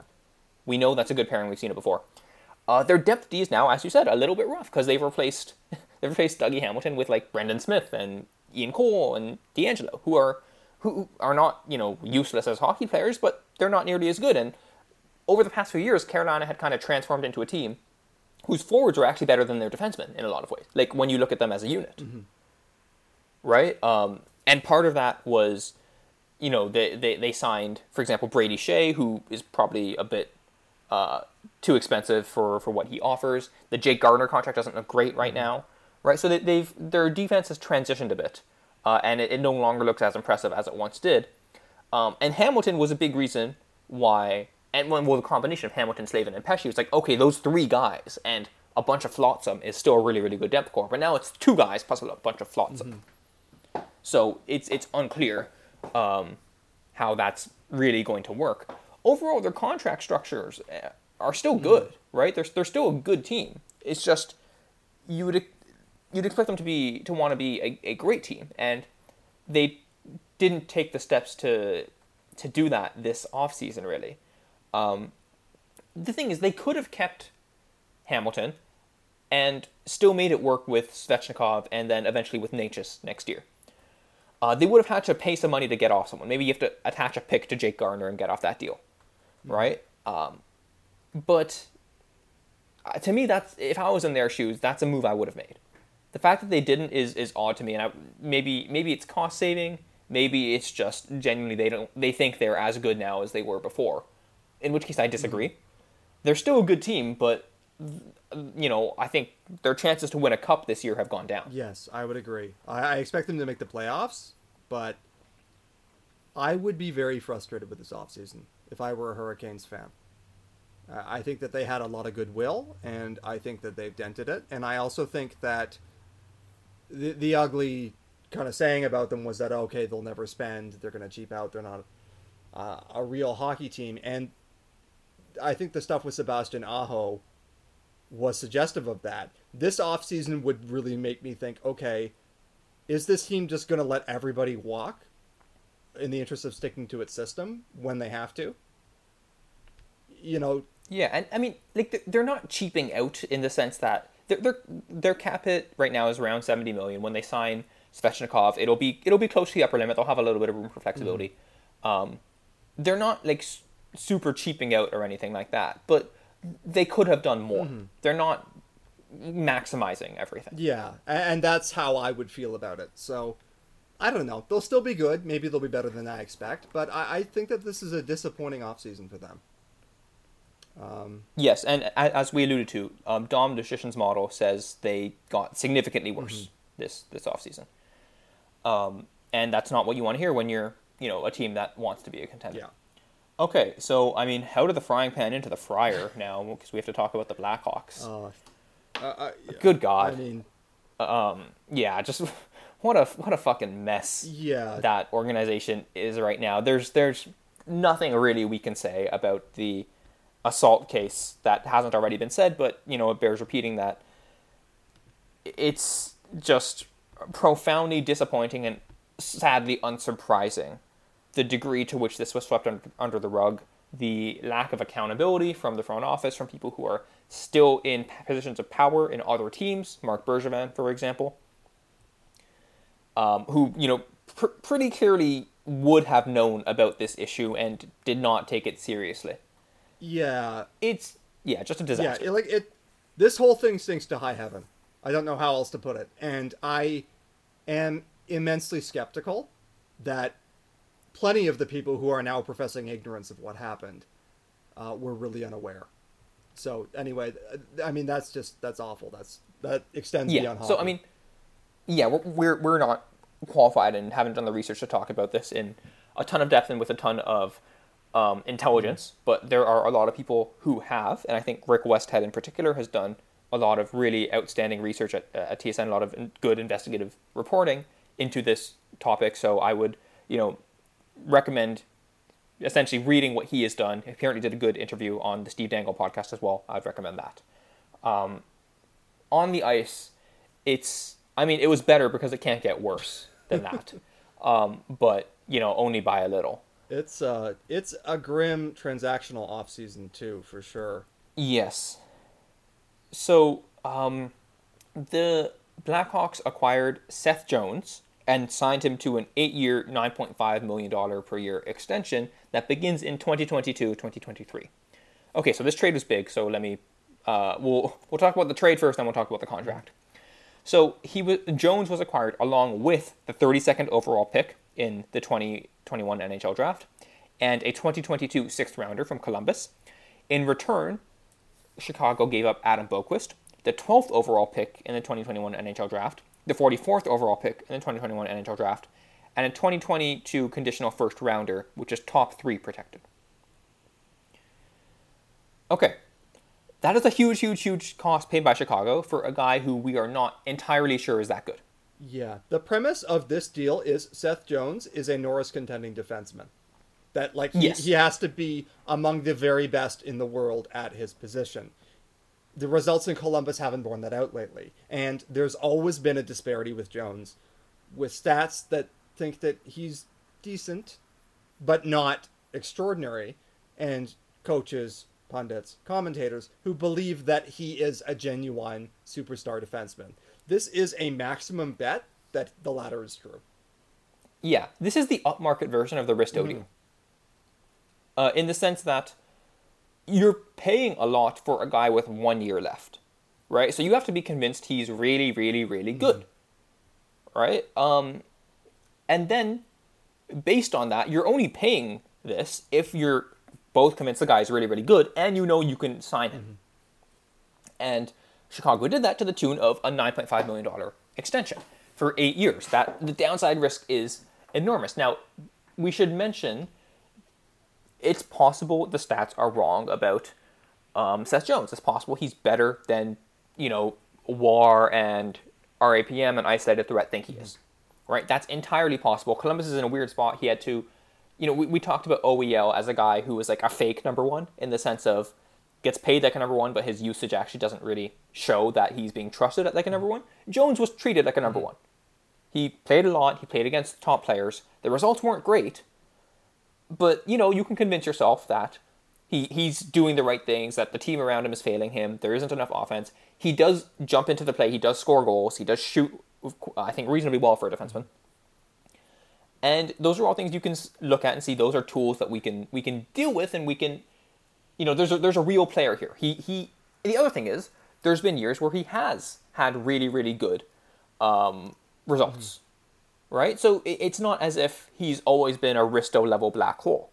Right. And so I think that you can certainly believe reasonably that Jones is being underrated um, by some of the commentary on him.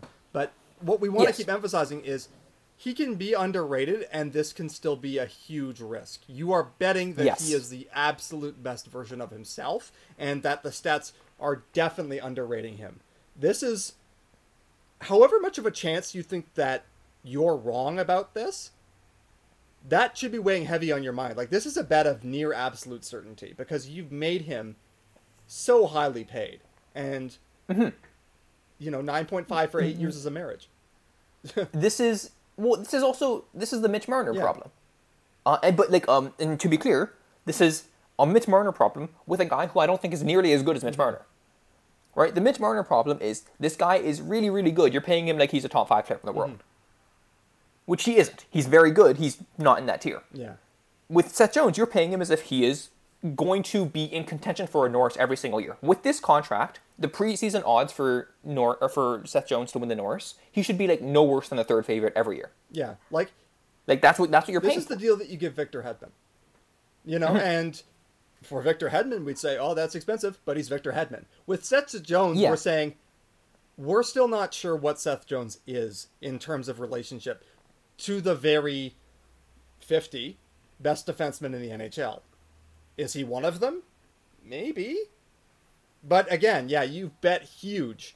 Um, and again, Chicago sucked last year in some respects. I mean, they had a, a sort of a firecracker offense. Jonathan Toews missed uh, the whole year. Uh, and their issues were defensive. So you can see why they're thinking, okay, we're going to get the absolute dynamite number one stud defenseman of our dreams. And he will shore up our weakness. And maybe we have reason to believe that that's going to help.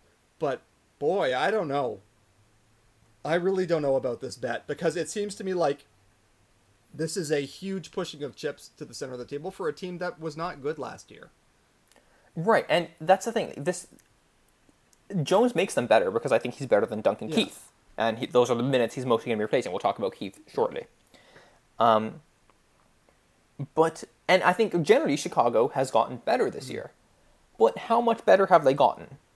I think they've gotten better enough that they'll be in contention for a playoff spot. And you know, again, like, what's the long term vision here?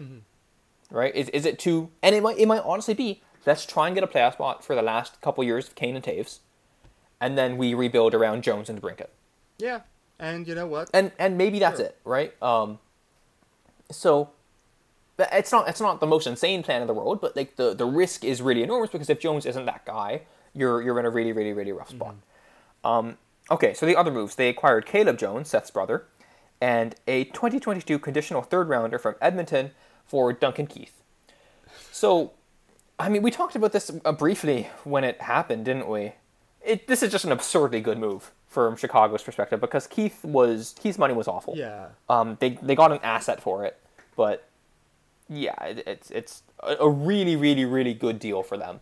They kind of blew it by, or not blew it, but they they squandered a lot of the goodwill by, you know, spending some of these savings on a deal with as much downside as the Seth Jones one.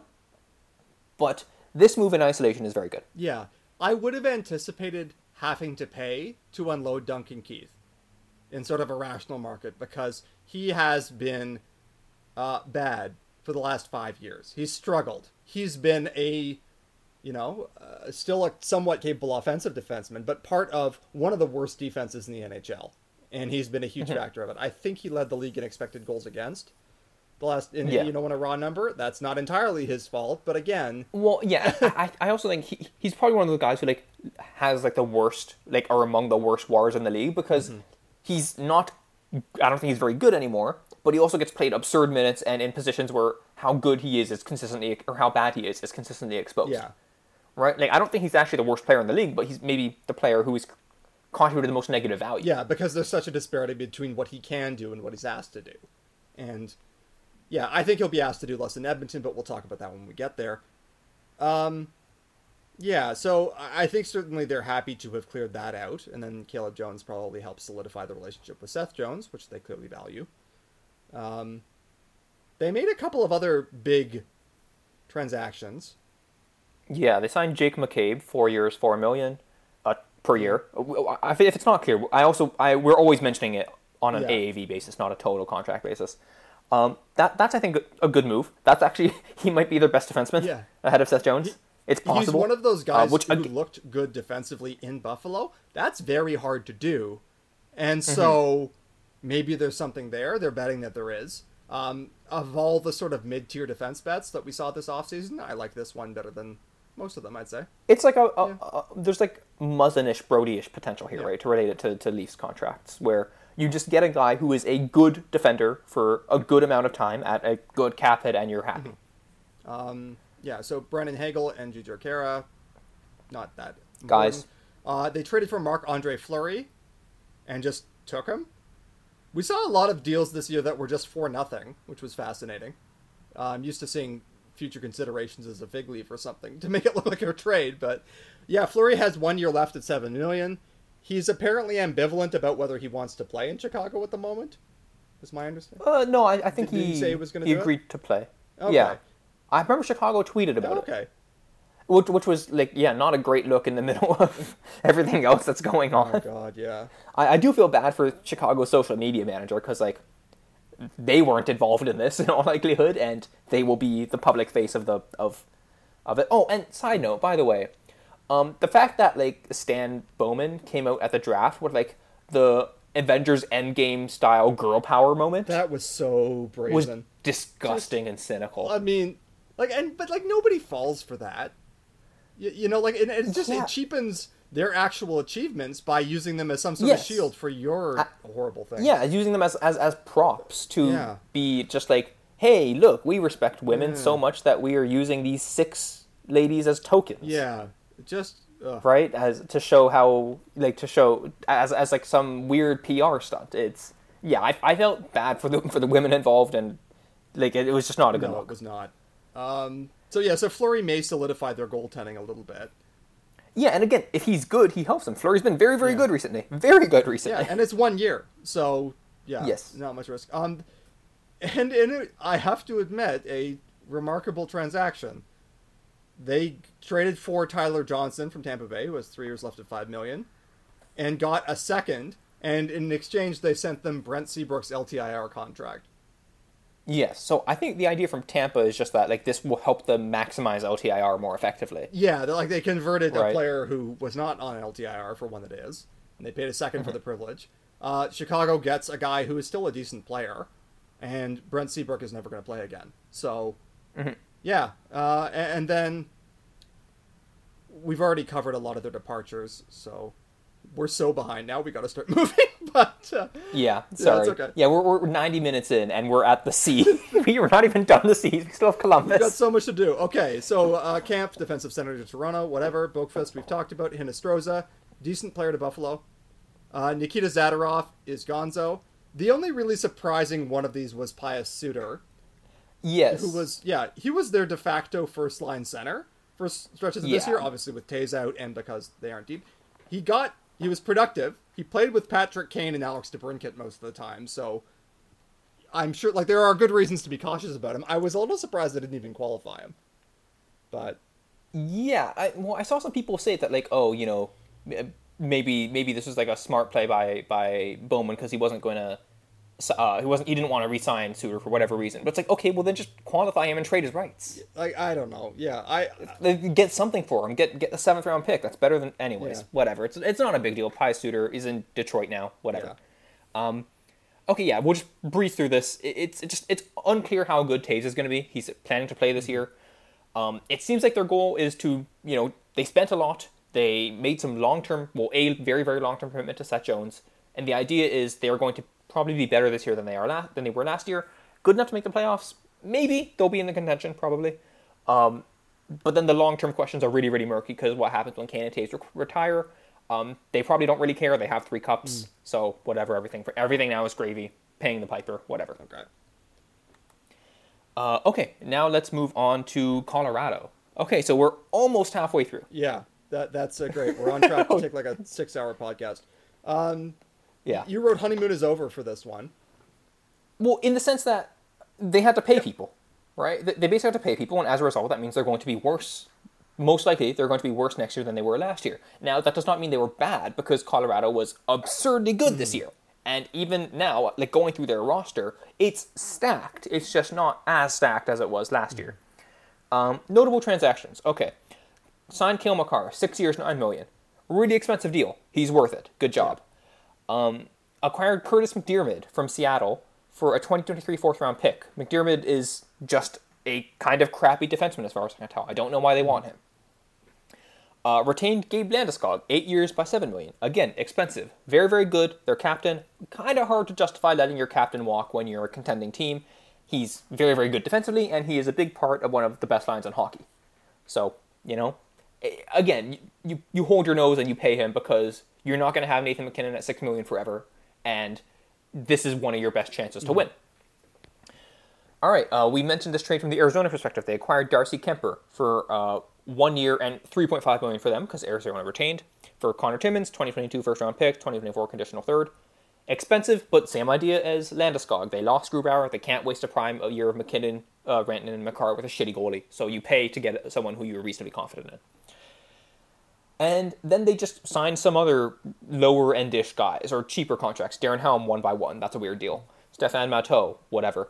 Tyson Jost, two years, two million. That seems fine. Ryan Murray, one year, two million. Really good acquisition, I think, actually, to help bolster some of the losses they experienced.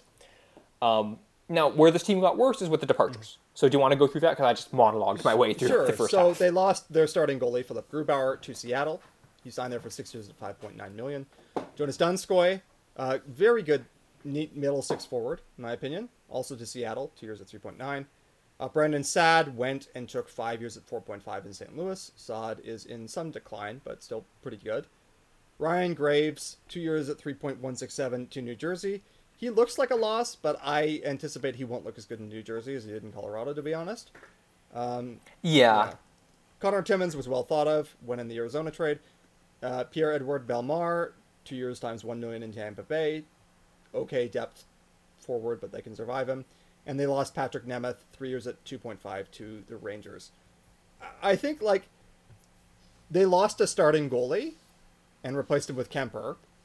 And then they lost a, a pretty decent defenseman and then a couple of second line forwards, I'd say.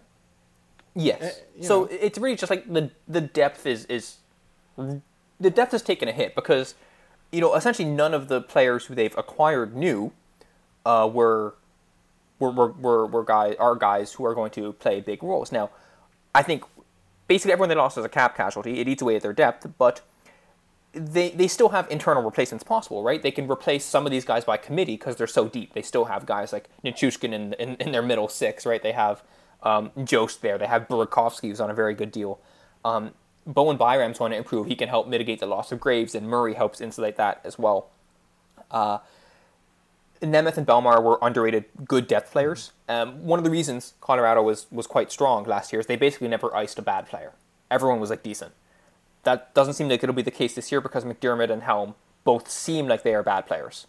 But um, yeah, like may- maybe the rising Colorado tide will lift that boat uh, as well. They also they still have Alex Newhook as well, who's who's going to come in. He's like a super high end touted prospect, right? So he'll replace some of the depth. They've lost some players, they lost some certainty. They're still going to be really, really, really good. And the question is just goaltending. Yeah, this team with decent goaltending should win the Western Conference. Yeah, that's the scary thing about them. They only need average goaltending. Like most teams, they need to be okay. Yeah, we need we need some above average goaltending. We can be a contender. With Colorado, it's like literally just stop the shots you're shots you're expected to stop, and we are we are good. Yeah, and, and, you know there is some question. Their stats looked fantastic last year. They were beating up on a not that great division, but I think this team is pretty clearly established as a contender. Like they were playing yeah. their third string goalie um, in the playoffs a couple of years ago, and that's probably the only reason they got knocked out in seven. So yes, yeah. and they they still have Erik Johnson, by the way, who I think was injured mm-hmm. through most of or through a, large portion of last year, uh, and it's unclear what his health is now. But again, like they're, they, we've mentioned six guys, like all of them are pretty good, mm-hmm. right? Erik Johnson's not what he used to be, and not what was expected from a first overall pick, but he's overqualified for a depth role. Yeah, so okay, yeah, I mean they're good. They got a little worse, but they're still fantastic. I guess is how I'd put it. Yes, and this was just like inevitable. Yeah. Um, you know, you, the cap means you can't keep teams like this around forever, but they're actually as well insulated to deal with this as any other team because of people like Byram and Newhook and how good their depth is already. Yeah, so they're going to get more kicks that they can. I'm sure they want to take advantage of them. The future is now is the big thing, but they're Yes. well positioned. Um, the Columbus Blue Jackets. Um, this is where I started taking notes, so I'll start doing the transaction end of it a little bit more. Uh, I think beating the Leafs in the qualifying round might be the last hurrah for a while for this team. Um, we've already talked about the Seth Jones trade from the other end, so I won't recap it other than to say they got Boqvist, the 12th overall pick in 2021, the 44th overall this year, and next year's Chicago first, but it's lottery protected, so if Chicago totally bombs out and picks in the top three, it rolls over. Um, so this, in and of itself, looks like a great trade for the Blue Jackets. You- It you does. they- uh, yeah. Yeah, no, I mean it's it was a it, it immediately restocked their prospect pipeline or their draft pick. Yeah, you know, like it, it, uh, it helps, and you know, for a contract that I think we've already said, maybe not the most enviable, they may have dodged a bullet in the long term for that one. So Mm-hmm. I, I think they're certainly fine. It's just, it's a really glaring trend in Columbus at this point that a lot of the good players want to leave, and in this individual case, it's fine. In Bobrovsky's case, for example, they're I'm sure over the moon that he didn't want to sign a contract with them now, but they're not a good team anymore because so many good players keep leaving. And at this point, it's kind of an undeniable trend, and that's worrisome for the long term health of the franchise. Yeah, and I mean, I I do wonder what exactly they can do to fix it. Yeah, they're, they're still Um, in Columbus, Ohio, no matter what they do. But, Yeah, well, and I, I think there was there was some article in the Athletic where it like talked to a bunch of former players about why why they had trouble retaining stars. I unfortunately forget most of the conclusion, but I think people seem to be okay with Columbus as a city. It was just like the team wasn't always great, or you know, or things like that. Yeah, what a lot of it said was there was a guy, and it was an ex Columbus player, and he said, once you get here, you appreciate the city just fine. But he also said that apparently in RFA and other negotiations, Columbus is famous for taking a very hard line. You know, they feel like they gotta save every dollar that they can. And that's fine. Maybe you end up with a good deal out of that. But then when the player approaches unrestricted free agency, and you're basically counting on a certain amount of goodwill to get them to come back when they could go anywhere else. Um, Right. You may not have a lot left to rely on, and so I think that's something they got to address. Now, for now, I, I think they're going to be bad for a while, so maybe it's not a matter of competing in free agency, but it's something that they want to look at in the future. Um, They traded winger Cam Atkinson to Philadelphia for winger Jakub Voracek. Basically, Atkinson has four times uh, 5.875 million left. Voracek has three years at 8.25. Uh, Voracek has had higher offensive peaks in his career as a, a one-time elite playmaking ringer, but Atkinson has looked better lately. I think Voracek is more talented. They are the same age. Philadelphia maybe wins this in the shorter term. Maybe down the road, Columbus is happy they don't have that fourth year. Yeah, I mean that's probably when Columbus is targeting actually being good. Yeah, and you know what? That's that's understandable. Um, they traded their second to Carolina for Jake Bean's RFA rights. Uh, then they signed him for two years at two point three. Bean has been well thought of since his draft year, but then he got kind of blocked in Carolina. So maybe we'll find out. Pretty standard, you Yeah. know, uh, acquire a guy who who has too many people on the depth chart in front of him. Yeah, and so maybe he'll turn out to be quite good. I don't know. Uh, they signed Sean Kuraly, who is exceptionally Columbus type player. Uh, four years at two point five million. He hasn't been that great lately, and he doesn't produce. And every time they give a depth guy, a fourth line guy, four years at two point five or something like that, I'm like, don't do that. You just don't. you know. Yeah, I mean, Kuraly was a good player, um, but it's just it, se- it seems like a bit of an unnecessary risk, and it's like, well, I, I mean, I guess the the downside isn't that enormous in, in the sense of they're going to be bad anyways. Now they're going to be bad in a palatable way. They have a guy who's going to play hard, do all that fun Yeah, stuff, but set it's the fourth year, the and maybe you say, well, you get out of it. They got out of the Matt Martin contract.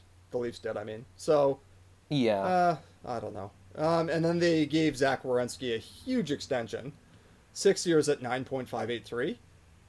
I think Colu- like I think this is a Columbus tax, to be honest. Like they had to pay a yeah. little extra. I, well, I, I think it's like signaling in, in, Yeah. in a sense of like we don't want to lose our entire, you know. Uh, for for so much of the last few years, the the Jones and Werenski was like the the crown jewel of young defenseman pairings, right, and of young defensemen generally. And I think you know the, the luster has come off in part because you know people have started kind of understandably wondering, well, if these guys are so good, why are the results kind of meh with them? yeah, Um, but it's also you know from Columbus's perspective, there's there's attachment there, and you, you don't want to. You, you don't want to signal to your fans, "Hey, the guys you spent the last five years loving, they're they're shit now. They're we don't care about them. They're gone." Yeah, and so they had to do something. Uh, it is a bit notable that Werenski and Jones, were they reunited, would now be the most expensive defense pairing in the league, to my knowledge, unless uh, San Jose does something weird. But uh, yeah, I, I mean, I think they had to keep somebody, and he's young enough that like there's not a ton of term risk. But like, that's more than I'm confident Werenski is worth. Let's put it that way. Um, they extended Boone Jenner four years at 3.75. Okay. Um, they extended Patrik Laine in the sense of they gave him a qualifying offer and he picked it up for one year at seven million. Um, Laine was almost certainly correct to do that because nobody was going to want to give him more. Um, he had a, just a dreadful year in Columbus after being traded there relatively early in the season for Pierre Luc Dubois. Columbus has got to sort that out. They don't have a lot going on, so their their new head coach, who was newly promoted assistant Brad Larsen, he has to be thinking, how do I get something out of Patrik Laine? And that doesn't mean, you know, put him down and on the fourth line. Um, they extended Alex Texier and Eric Robinson, who are both fine, sort of depth guys. Um, so for departures, we've talked about Jones and Atkinson, Michael Del Zotto, not much lamented, went to Ottawa, uh, and then head coach John Tortorella, who I think defined this era of the Blue Jackets. To be honest, like all the things that I think of, the super fourth line with Sam Gagne, their relentless, hardworking identity, the fact that they piss off a lot of their best players. yeah, Well, and it's worth saying this has been the most successful run in Blue Jackets history. Mm-hmm. You, you know, it culminated with one series win, and look, we're in no position to throw stones there. Mm-hmm. Um, but yeah, like it was. Th- this is as good as it's gotten for Blue Jackets fans, and you know, I think it could have gone. There, there's a world where they make the same moves and it works out a bit better. It just didn't.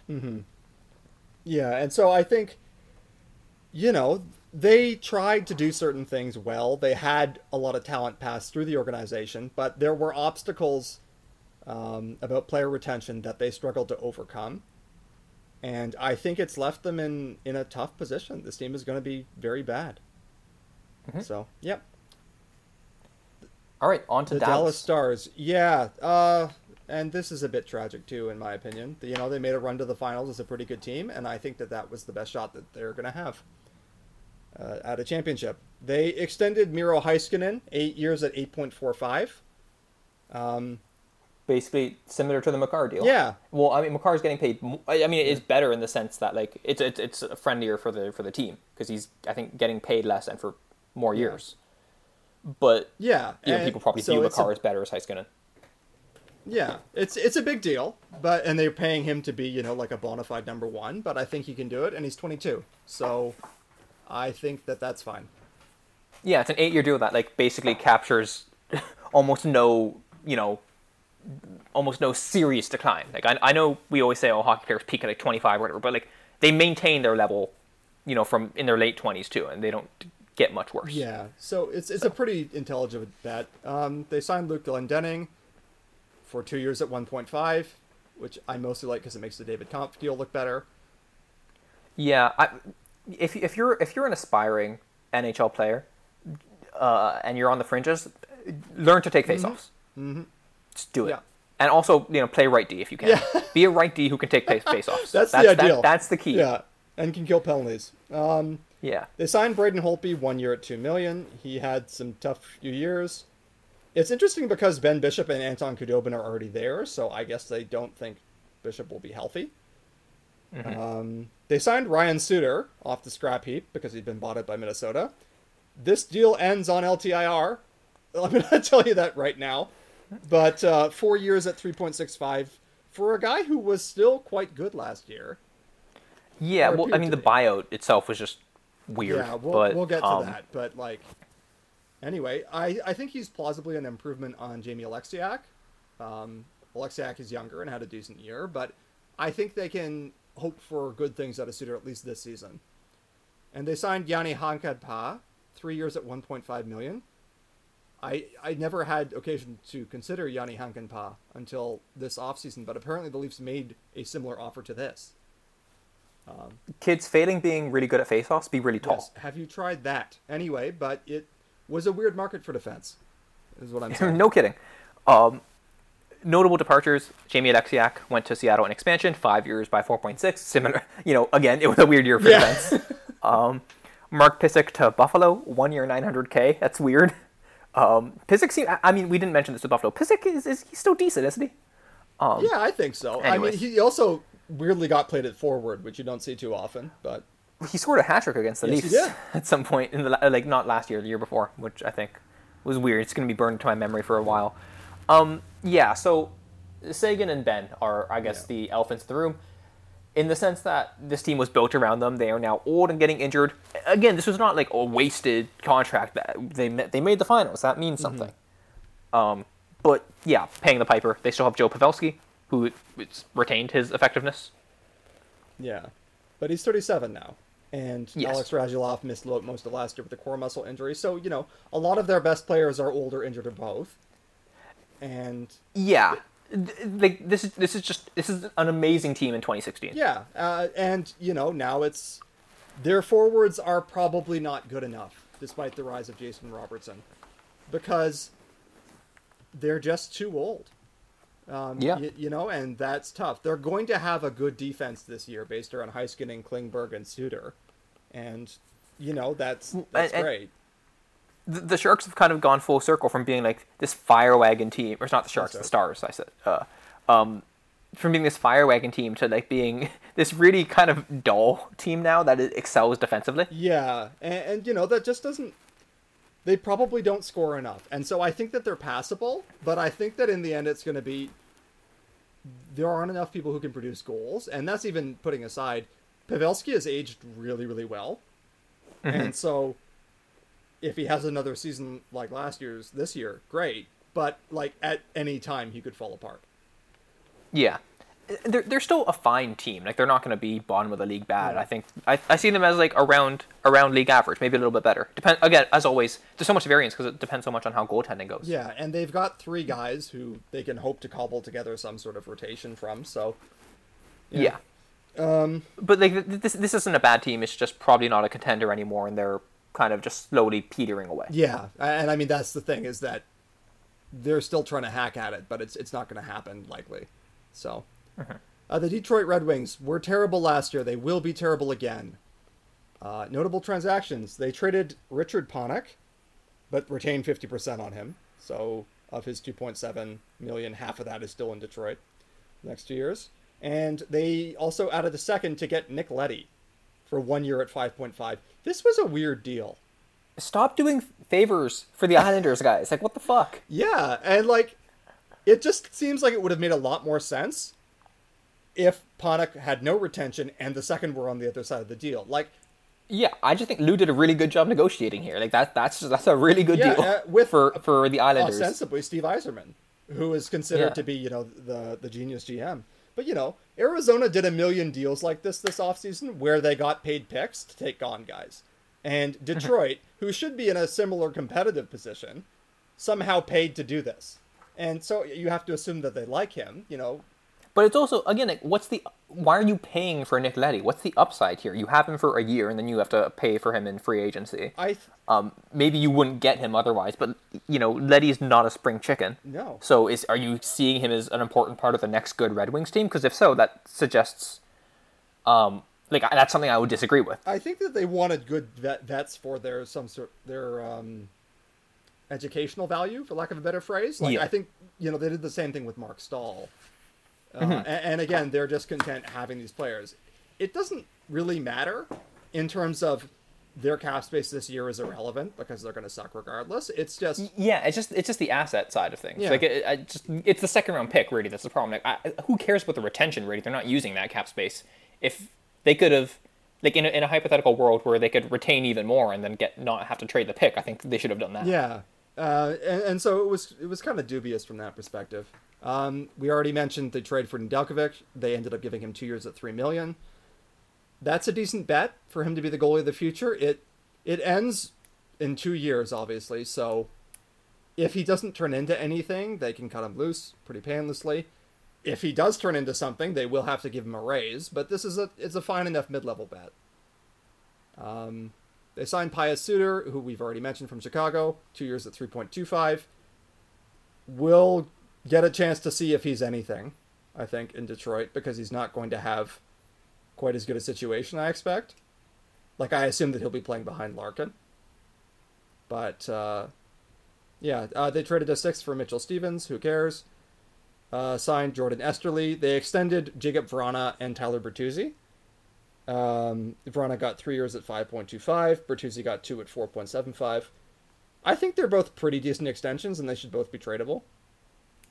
So uh, and neither are like uh, neither are huge bets. Yeah. Uh, in the sense that y- you can get out of them pretty easily or let them expire, but you know, you uh, Vrana especially, you that could have some some real value in the second or third year, uh, if the Red Wings get a bit better. yeah, uh, departures: Bernier Panik mentioned above. Uh, Dennis Cholowski went to Seattle. He's an RFA there, and they lost Glendening and Helm. None of that is concerning at all. So I think these are all like fine moves except for the Leddy trade, which is not a huge deal in the grand scheme of things. It's just this is a team that was very bad and they didn't do a whole lot and they'll be very bad again. And we've mentioned the Atlantic. You know, Detroit is going to be cannon fodder, which I think they're fine for this year. But this is when you want to start seeing big steps from Filip Zadina, Joe Veleno, Lucas Raymond, because And Nedeljkovic. yeah, and Nedeljkovic now. And so I think Detroit is targeting 2022-23 as when they start start, actually ascending. building it. Yeah. So yeah, yeah. I I agree with that. Um, this year's is more of the same. Try and get you know the first overall pick and get a blue chipper. Yeah. Pretty much. And you know what? Uh, best of luck to them. It, anyway, it's a coherent strategy, and that's fine. I'm just going to say, like, you get one more year of this, and then something start has to start. So, yes. uh, Um, okay, we've been rushing through these, which we, we need to do. Yeah. But this next one, can we we need to relish a little bit? the Edmonton Oilers. Half of Yes. this segment is mostly just so that we can talk about the Oilers. Um, oh boy, was just my comment on that. So we talked about the trade for Duncan Keith. They gave up Caleb. yeah, we don't need to go through the Yeah. parameters again, but Basically, Keith has two years left at 5.538. He hasn't been worth his contract in five years. You can say he'll look better in Edmonton because they don't need him to be a 1D. They've got Darnell Nurse for that forever. But he probably will look better. But again, we've just been over this. Why were you paying to take on a contract for a guy who hasn't been good in five years? and it's like everyone will look better on your team. You have Connor fucking McDavid. They have not that- that's- that's not- learned that lesson. Yeah, it's like okay, cool. This guy's gonna be better on your team. Yeah, of course he is. So would any of the other guys you got, or you could have gotten. Like, you know, pass the puck to Connor McDavid is not that hard at the NHL level, right? So, yeah, this is. It- It's just I have no idea how Holland got kind of fleeced this badly in the sense that he had all the leverage here. he pretty clearly decided that this was what he wanted. He wanted this player and his three Stanley Cup rings, and he was going to get it. And he utterly lost a negotiation in the course of doing so. Like, I think that's unequivocal. Even if you think, okay, Keith was worth acquiring for whatever reason experience, ring magic. Uh, you know, there should have been no reason why he should have cost much of anything. Chicago should have been desperate to unload him, especially since Chicago has convinced themselves that it's time to try and make another run at the playoffs. So they needed the cap space by their own perspective. Mhm. Um, they extended Ryan Nugent Hopkins eight years at 5.125. I actually don't mind that. Um, it's not gr- you know great, and he's older than maybe you might think. He's 28. Yeah, Um, but that said, he's a good power play player. He's also one of their few good forwards. The cap hit itself is fine, even if you're biting a little bit of risk on the term. This could end badly, but I don't hate it. Well, and this is actually a theme with the Yeah. Oilers' um, moves in that the Oilers, have, I think, are better this year than they were last Mm-hmm. year, and like by a not insignificant margin. It's just they've taken on huge long-term risks to do so, and I mean, the Keith move actually doesn't fit into that because there's only two years on it. But that's just a move where like we don't actually think they they really got much better for it, mm-hmm. That they right? The, the the loss the loss there is in the assets.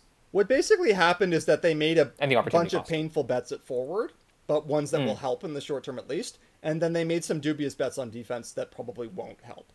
Um, yes, and and goaltender as well, which we'll get into. Yeah, that's next up. So they re-signed Mike Smith for two years at 2.2 million. Mike Smith is th- is uh, 39 years old. Like, he had a really late career resurgence, and he was good last year. I didn't see that coming. I will fully own that. I laughed at that deal, Mm-hmm. Yep, and. I was made to look silly. And if he does it again, they'll get great value. But at his age, They better hope he does. They don't have a backup plan. it- yeah, like they are in trouble if they have to rely extensively on Mikko Koskinen at this point, I guess, or Alex Stalock. Like, I, I think that it's maybe been underplayed in the in the context of Edmonton improving, which I think they have done. But so much of this is dependent on ancient Mike Smith, and you'd really better hope that he can deliver. Um, they signed Cody Cece for four years at three point two five million. I actually have a soft spot for Cece at this point, but like, why are you paying him that? Yeah. Like, you know, maybe he's a decent defensive third pair guy. You don't have to give him that kind of money. Again, kids, right right-handed defenseman. Yeah. That that's what you got to be. And to my great sorrow, they signed Zach Hyman seven years at five point five. Right.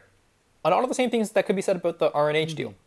I, I do want to emphasize just because it's a trend and this is a good example of it, this deal is meant to end on LTIR. I think that that is directly in contemplation when you sign this deal.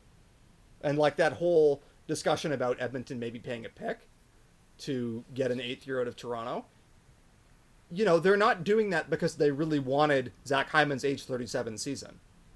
They're mm-hmm. doing that because they want to lower the AAV, and he's not expected to play this out. So the question is, how many of these years have to be good before the decline year and then the LTIR probably for this contract to pay out? If they get four good years out of him, and I'm not saying they will, I'm not saying they won't, but if they get four good years out of this contract, I think they're pretty happy with it.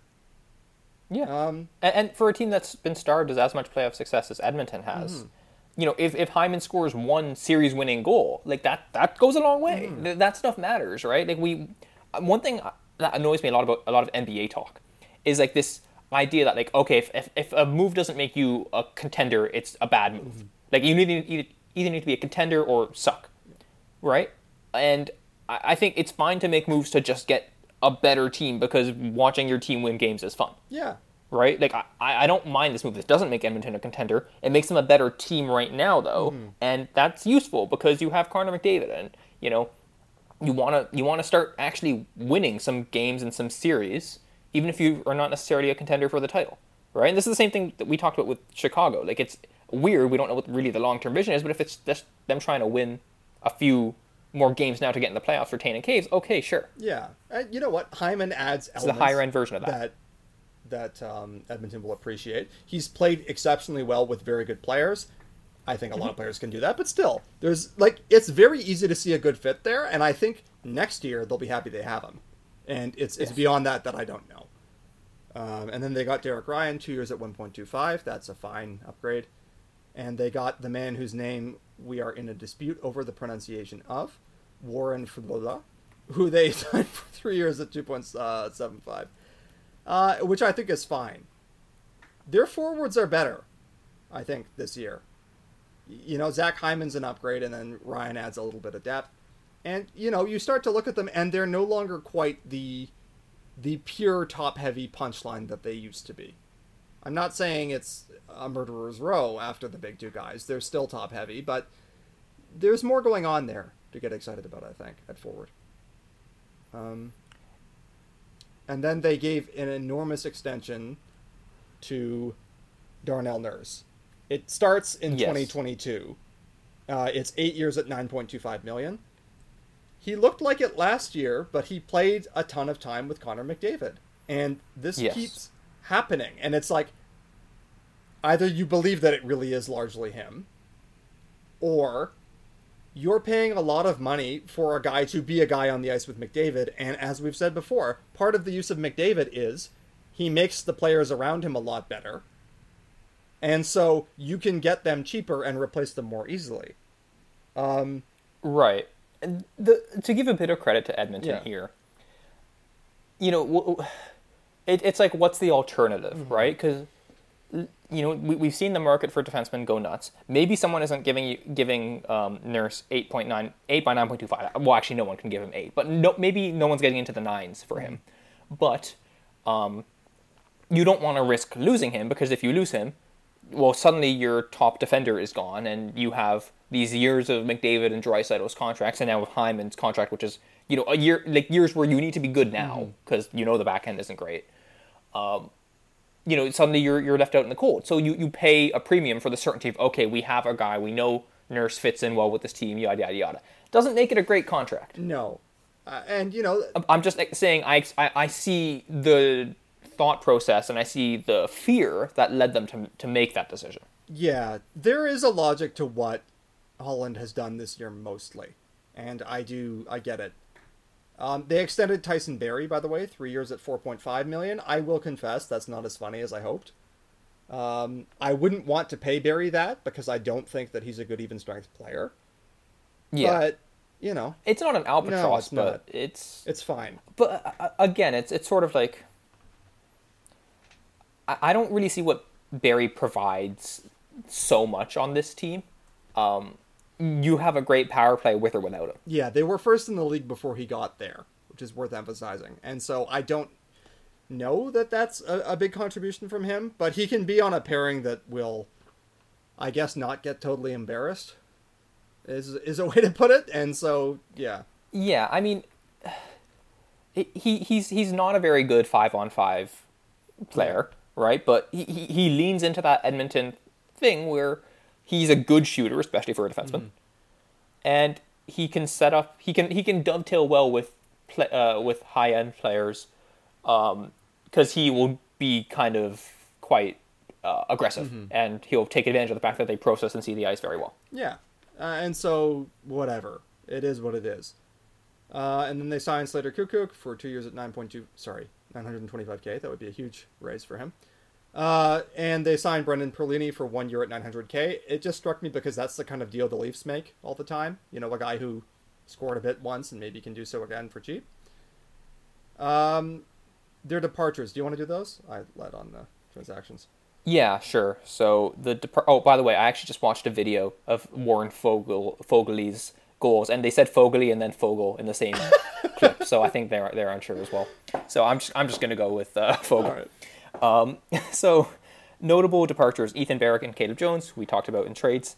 Uh, Adam Larsson was claimed by Seattle, four by four million there. Um, yeah, legit loss there. It continues the trend of kind of the back end being a bit problematic, whereas the forwards for Edmonton actually look really, really good now. Prob- maybe the best set of forwards in the league. It's them, it's them or Colorado off the top of my head. Um, Dmitry Kulikov went to Minnesota. Whatever. Uh, Jujhar Khaira went to Chicago. Um, yeah, I mean, he, he, he's, he's a fourth liner guy. Nothing major there. So, yeah, I mean, Edmonton, it's. Again, I understand the logic behind what they did. Doesn't mean they haven't made really crazy long term bets in order to facilitate this. And they- are probably going to be better. They're in the weakest division. I think, you know, maybe off the top of my head, they might be the second best team in the Pacific. I think that they are at least reasonably aiming for that. Like that should be the Yeah. objective. You can say we're probably not as good as Vegas, but none of these other teams are that good. And Mm-hmm. you know, if they get the goaltending, I expect them to be in that two three bracket. Um, Mm-hmm. The biggest issues are w- what is going to happen longer term if the nurse contract doesn't age well if the hyman contract doesn't age well if you're coming up towards the you know the decline phases starting for Draisaitl and eventually McDavid you know you may not be happy with how far you've come in that time span because this team still doesn't look like a great contender but they're in a position where it makes some sense to be aggressive and Well, and I think Ken Holland's in a position where it makes sense for him to be. yeah, that's a good distinction to make. Yeah, like he's got to start making hay. But also with the Pacific Division, you should be thinking we should at least be favored in our round one matchup. That's a good start.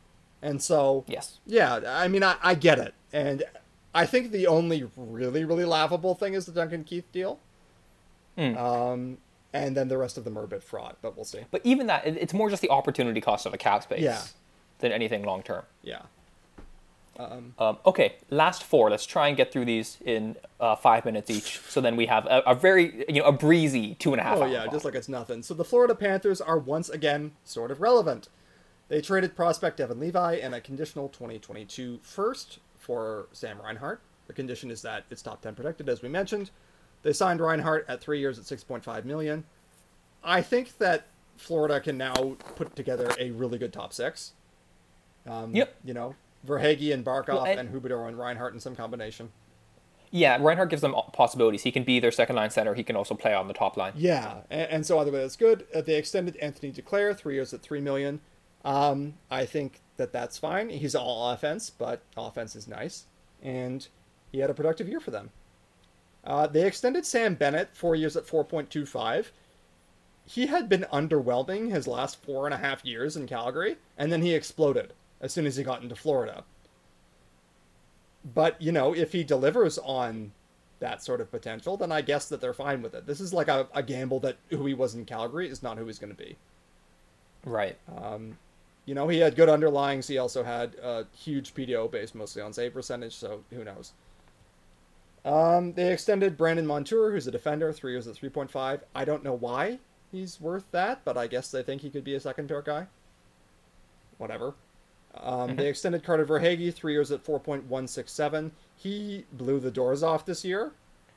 If he plays like he did last year, the next three years, it's this is like uh, the best contract in the league. Yeah, he Right. He was worth way more than this last year, but it's just it came sort of out of nowhere. Yeah, and he was playing with Um, Barkov, who is, you know, a, a terrific player. Yeah, but he'll also continue to play with Barkov. Yeah. So you know what? Maybe that'll be fine. If if And if he like if he regresses into being only a first line winger, because he was he was like one of the best players in the league last year. that's how it looked. Yeah, it was insane. And you know what? I totally did not foresee this. No, no, I mean he was. We, we traded him in the in the five for one uh, trade to New York to the New York Islanders for for Grabner. And before you get like mad at Lou for doing that, the Islanders gave up on him. Tampa had him on their fourth line. Yeah. Gave up on him. Like this is kind of one of those freaks of player development things. Yeah, like he always had talent, and he was clearly the best of the five guys we gave up. But like, Mm-hmm. not too many people saw this coming, or he wouldn't be on a contract worth one million AAV for next year too. Yeah. They signed Gustav Forsling, three years at 2.67. They unloaded Anton Stralman for a prospect and a second. They got a seventh back. And they signed Joe Thornton, year at 750. It's fine as long as they have the confidence not to play him too high based on his reputation. Cough, cough. Right, and well, this is something you mentioned, I think, in our Slack after we're, or after this deal was signed. You know, Joel Quenneville probably has the cachet to to be like, hey, I have I have three time three or three more cups than you do. Yeah. So you know, I can I can bench you. Yeah. And, and so, you know, that's fine. I do think, like, you have to play Thornton with someone who can score to get some use out of him. And he's not necessarily worth it anymore, but whatever. It's an option. Yeah, it's an option. Um, so Stralman left, Chris Drieger, Drieger left uh, to Seattle. Uh, Keith Yandle was bought out, went to Philadelphia. Alex Wennberg also went to Seattle. Uh, no major losses. Wennberg and uh, Drieger were Drieger. Sorry, I keep messing that up. Are the biggest ones, both of them going to Seattle. The goaltending is the big question mark here with the, with the loss of, of him. Yeah, Driedger kind of surged and became their best starter, but the truth is they were going to lose him. Bobrovsky is totally immovable because that contract is huge, and then Spencer Knight is a very touted goalie prospect, and so he's going to be their backup this year. And so Yep. probably they were going to lose Driedger anyway. Um, Wennberg, uh, and Arvin Special, the guy he you you wanted to sign last year, and he turned in a great Yeah, year. and he had a nice resurgent year to prove to make me look smart. Yeah. Um, he also had a huge I mean, I shooting percentage. yeah. Well, I mean, he, he's he's had these hugely variable years Yeah. in shooting percentage, right? Um, he, he I mean, he had a year, a year where he literally, I think, scored zero or one goals. yeah. Over like a full season, which is just disastrous. Uh, I don't know if I love him at four and a half million. Yeah. That's like getting into. He has to be a very good. Like he has to be the best third line center in the league or an okay second line center for that to be worth it. I'm not sure he's that. Um, but it's Seattle; they have space. Yeah, what else are they going to do? So I think it's a little painful to lose those guys, but with Reinhart coming in and the anticipated development from Spencer Knight, I think they can reasonably believe they got better. Uh, Yandel would be a loss. Depends on goalies, as always, Yeah. but and, and even more so for them because they have this, as you, you termed it in our notes, as like this huge shroud hanging over Mm-hmm. them in Bobrovsky, and yeah, Yeah, um, I think they're one of the four best teams in the Atlantic, in my opinion. They can, th they should be expecting to make the playoffs. They may be a little short of the top table, but they'll they'll have a good top six and a good top four, and that's a good start. And if they can at least hope for good goaltending, I think of the teams in the top four in the Atlantic, uh, which I think is uh, Bo- Tampa, Boston, Florida, Toronto, in, in Florida and Toronto in some order. Uh, I think Florida is the most likely to have disaster potential. yeah, like because you can see how it could go wrong. Exactly. Yeah. Okay. So yeah, they're in there. Uh, lots of variability, but I, I like the off season for them. I think they had a good one. Yeah. Uh, the Los Angeles Kings. I think the Kings are tired of being awful. They traded a 2021 second rounder and a 2022 third to Nashville for Viktor Arvidsson. Uh, and then they signed him three years. Sorry, he had three years at 4.25 million left. He used to be an elite scoring winger. He's a real asshole on the ice, which you know teams sometimes appreciate. But it's not too hard to see him resurging because LA can play him very high in the lineup and give him all the opportunities he can possibly get. They signed uh, Phillip Danault, fresh off his legendary playoff run as the defensive center, to six years at 5.5 million. Feels like a good deal at the wrong time, sort of thing. Like it, it may not be a bad contract, even if it ages badly, but this is the kind of thing for a team that's trying to put itself over the top. I don't know if I get it for a team that sucks. Yeah, well, it, it's interesting. Like he can, I, I think maybe the idea here is we play Phillip Danault. So we have Anze Kopitar. He takes Tufts. We we take Phillip Danault. We put him against Tufts too, and now Quinton Byfield mm. is insulated at center and can play against lower end players. Yeah, and they've brought him along patiently. Like they didn't rush into the NHL last year, which is, I think, a reasonable thing to do. They mm-hmm. signed Alex Edler, one year at three point five. He's still decent defensively, even though he's old. Uh, extended Andreas Athanasiou and extended former Leaf Trevor Moore. Didn't really lose anybody of, of any great importance. Yeah, no, they- they've improved a lot. It's just they were really really bad. So who knows how much that means? Yeah, and you know, this is another round of hey, they play in the Pacific, so who knows? But I still think this team is a ways off. And that Drew Doughty deal, like, and everyone was like, "Oh, Doughty has resurged and regained his form last year." I'm like, he got back to being fine. He makes eleven million dollars against the cap every year. Like, it's not enough for him just to get back to being decent. And he's 31. Even if he did it, the term on this deal is insane. So, yeah, stay tuned for that one. Yeah, I mean, like the other deals we've mentioned, where again, this is this is the Mitch Marner problem. He can be very, very good and still not worth his contract. And again, Marner is a, a lot, lot better now at this point than Drew Doughty. Yeah, uh, just you know, based on age, like Doughty should be anticipated to get worse every single year. If he's not worth 11 million now, and the deal runs for five seasons after this next one, there are probably several seasons where he's playing and it's very bad. So yeah. anyway, the Kings want to be good again.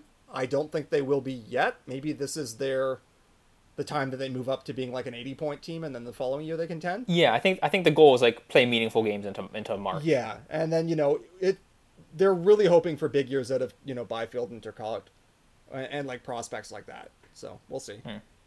Uh, the Minnesota Wild they broke form and were kind of interesting this offseason, for better or for worse. Uh, they ex- Well, the the way train crashes are interesting. yeah. so they uh, we'll start with a nice thing. They extended Hmm. Joel Eriksson Ek eight years at five point two five. Love this deal. Love love JEE. Wanted him in the draft. I'm very rarely right about these things, so I'm gonna brag when I am. you got to enjoy it. It's you know he's 24.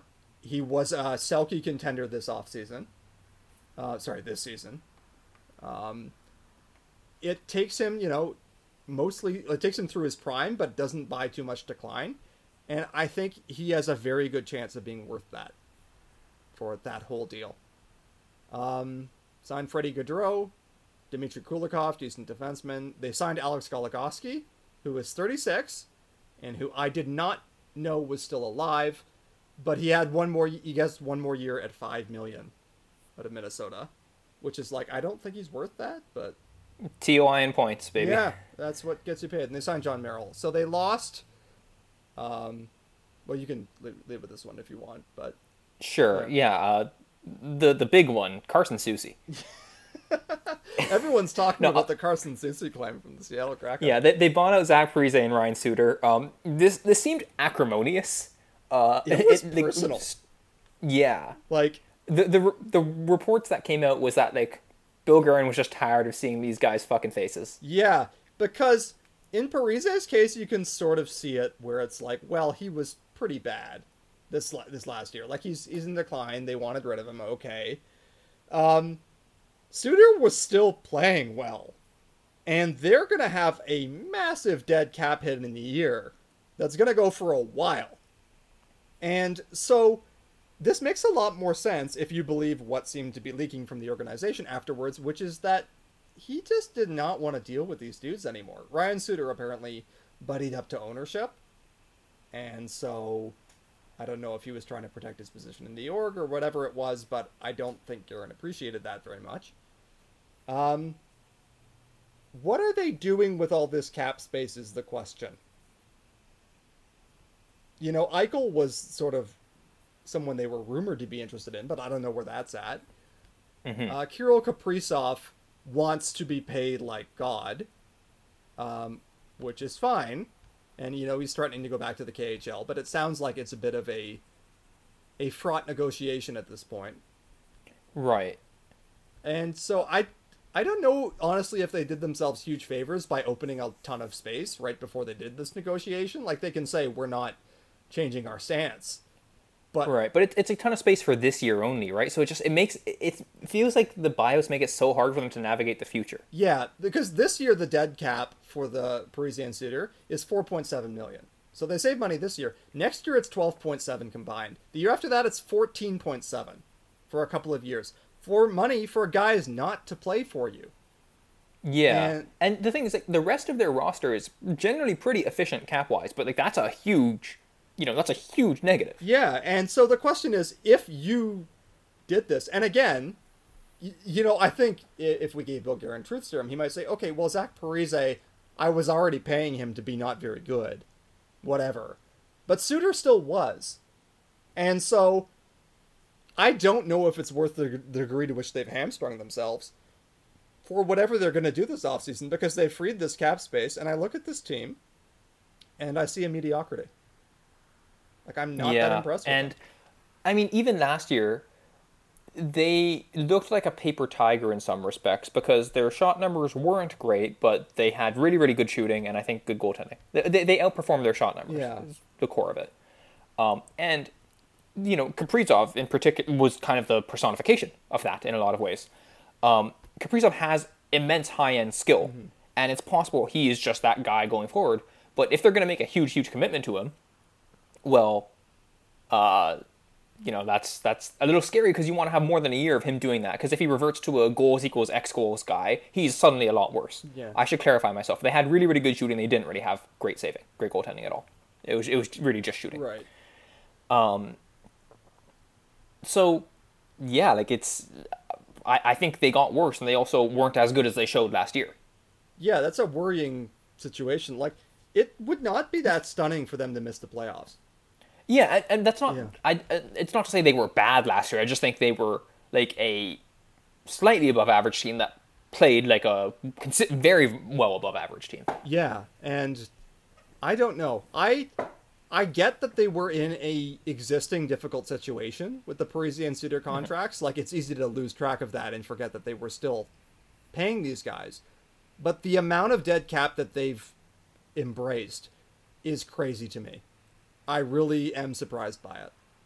So, yeah. Anyway, uh, I guess we'll see how this works out for them. But I either he's got a big trick up his sleeve and it's a trade for Eichel or something else, or I think that they will live to regret these decisions.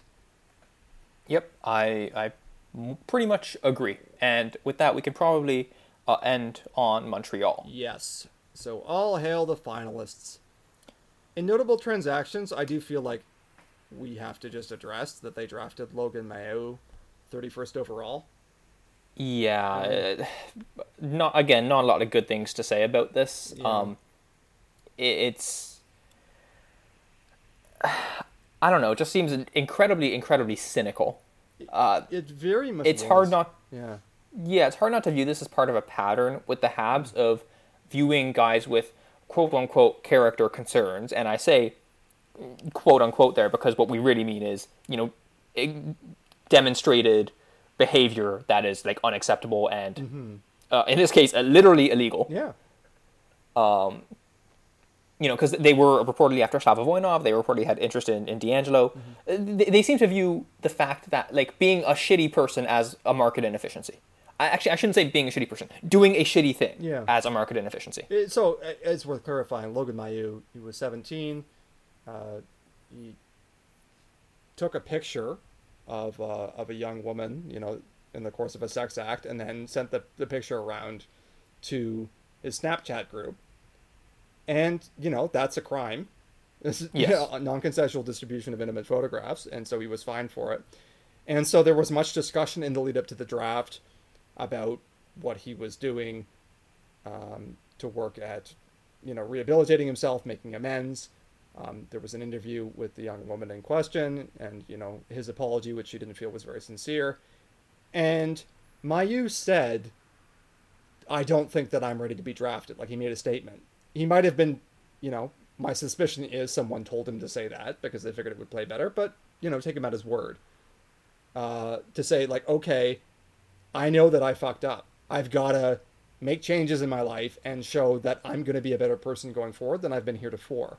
And he said, you know, like, don't take me this year. It would have made a lot of sense for him to put in a year of being better and, you know, working at, you know, figuring out why you did this and what you're going to do differently to be a better person, to not behave in this way. And then the Habs took him anyway and they've conflated it with this discussion about like forgiveness and rehabilitation and any of that. And I'm sorry, I don't believe any of that shit. They saw an No, opportunity I- to draft a guy. They could have waited a year.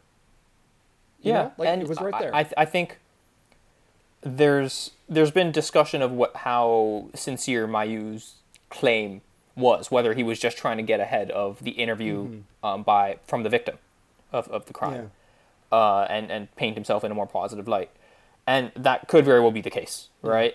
Uh, but if he was sincere, then what the Habs have done is unfair to him. And then, of course, what it should be most central here is what the Habs have done is particularly galling to, to, to the victim, right? In in the sense of kind of being forced f- eh, to relive that that trauma and see, you know, the person not just accused, but you know, essentially like charged and, and is convicted the right word here? yeah, he Um, was. Yeah, yeah, of con- convicted of, of this crime, essentially get off, you know, scot free in a sense. Uh, in, in all monetary senses, his career is is unharmed. Um, not that punishment should be, you know, kind of uh, uh, punitive uh, or like uh, to to make someone's life miserable or anything like that, but it, it, it must not be incredibly fun from her perspective to see this, to see that her words and what happened to her really made no impact as to how um, Mailloux is viewed by the NHL at large, or by, by this team at large. They, they view him as, you know, someone who is can help them win hockey games, and that's what matters, and not the fact that he did something really, really awful and, you know, that something that shouldn't be tolerated in, in any industry. Yeah, and so that's where we are. Like that, the Habs were more or less overt in it, saying, you know, hey, he's a big, talented defenseman. We think he's going to be good for us, and that Yeah. was it. And they issued a, a frankly chicken shit statement subsequently saying, you know, like we know we've screwed up, but they don't renounce the pick. They're keeping the rights to No. him, and so. Uh, with these things, especially, you know, it's the Habs. Look, we're Leaf fans. We have a certain well-bred animosity to the Habs. But I think that this should be really separate from ordinary inter-team trash talk to just say, like, look, this was just a brutally cynical decision on their part. And I think it's Yeah, it genuinely shameful. was. So, Yeah, and I guess the one thing I want to talk briefly mention is none of this is incompatible with the idea of someone being able to, um, I guess, rehabilitate their life and to join society and to continue in their established profession uh, to to you know after having committed a crime. Like it, it there's been a lot of talk in, in recent years about the immense harm that, in particular, incarceration does, but even just convictions in general um, are a necessary part of life. But they can really ruin someone's life, and uh, the idea of rehabilitation is very important. That does not mean that someone is necessarily entitled to everything that they were going to get before without consequences. Yeah, like you, you don't have any entitlement to get picked in the first round in your draft year. yeah, so it, it is not saying like, oh, we want to, we want Mailloux's life to be ruined. No, we, I, I, like, I, I hope he works on himself. I hope he is sincere in what he has said publicly, even though the victim has cast some uh, doubt onto that, and she should be believed more than anyone else in this situation. Um, but I, I, I hope everything for him in the future goes, you know, better, and he doesn't, you know, treat people the way that he had treated this this victim. Uh, but that doesn't mean, you know, it, it, everything should there should be no consequences at all, personally or professionally Yeah. right? Th- those statements are not incompatible. We can believe in rehabilitation, but also believe, you know what, in order to, you know, have rehabilitation and, and achieve forgiveness, there has to be concerted efforts over long periods of time and demonstrated improved behavior, mm-hmm. right? That, that goes beyond, I'm sorry, it won't happen again, Yeah. right? And that, that takes time. That's the reality. That takes time. And what the Habs have done here is robbed both Mailloux of the opportunity to demonstrate that in a in a more in a less pressured way, and have robbed the victim of uh, you know kind of or not robbed the victim, but have like imposed kind of a secondary sort of trauma on the victim on top of that. So Yeah. yeah, these aren't necessarily very well formed thoughts, but that's that's where we Yeah.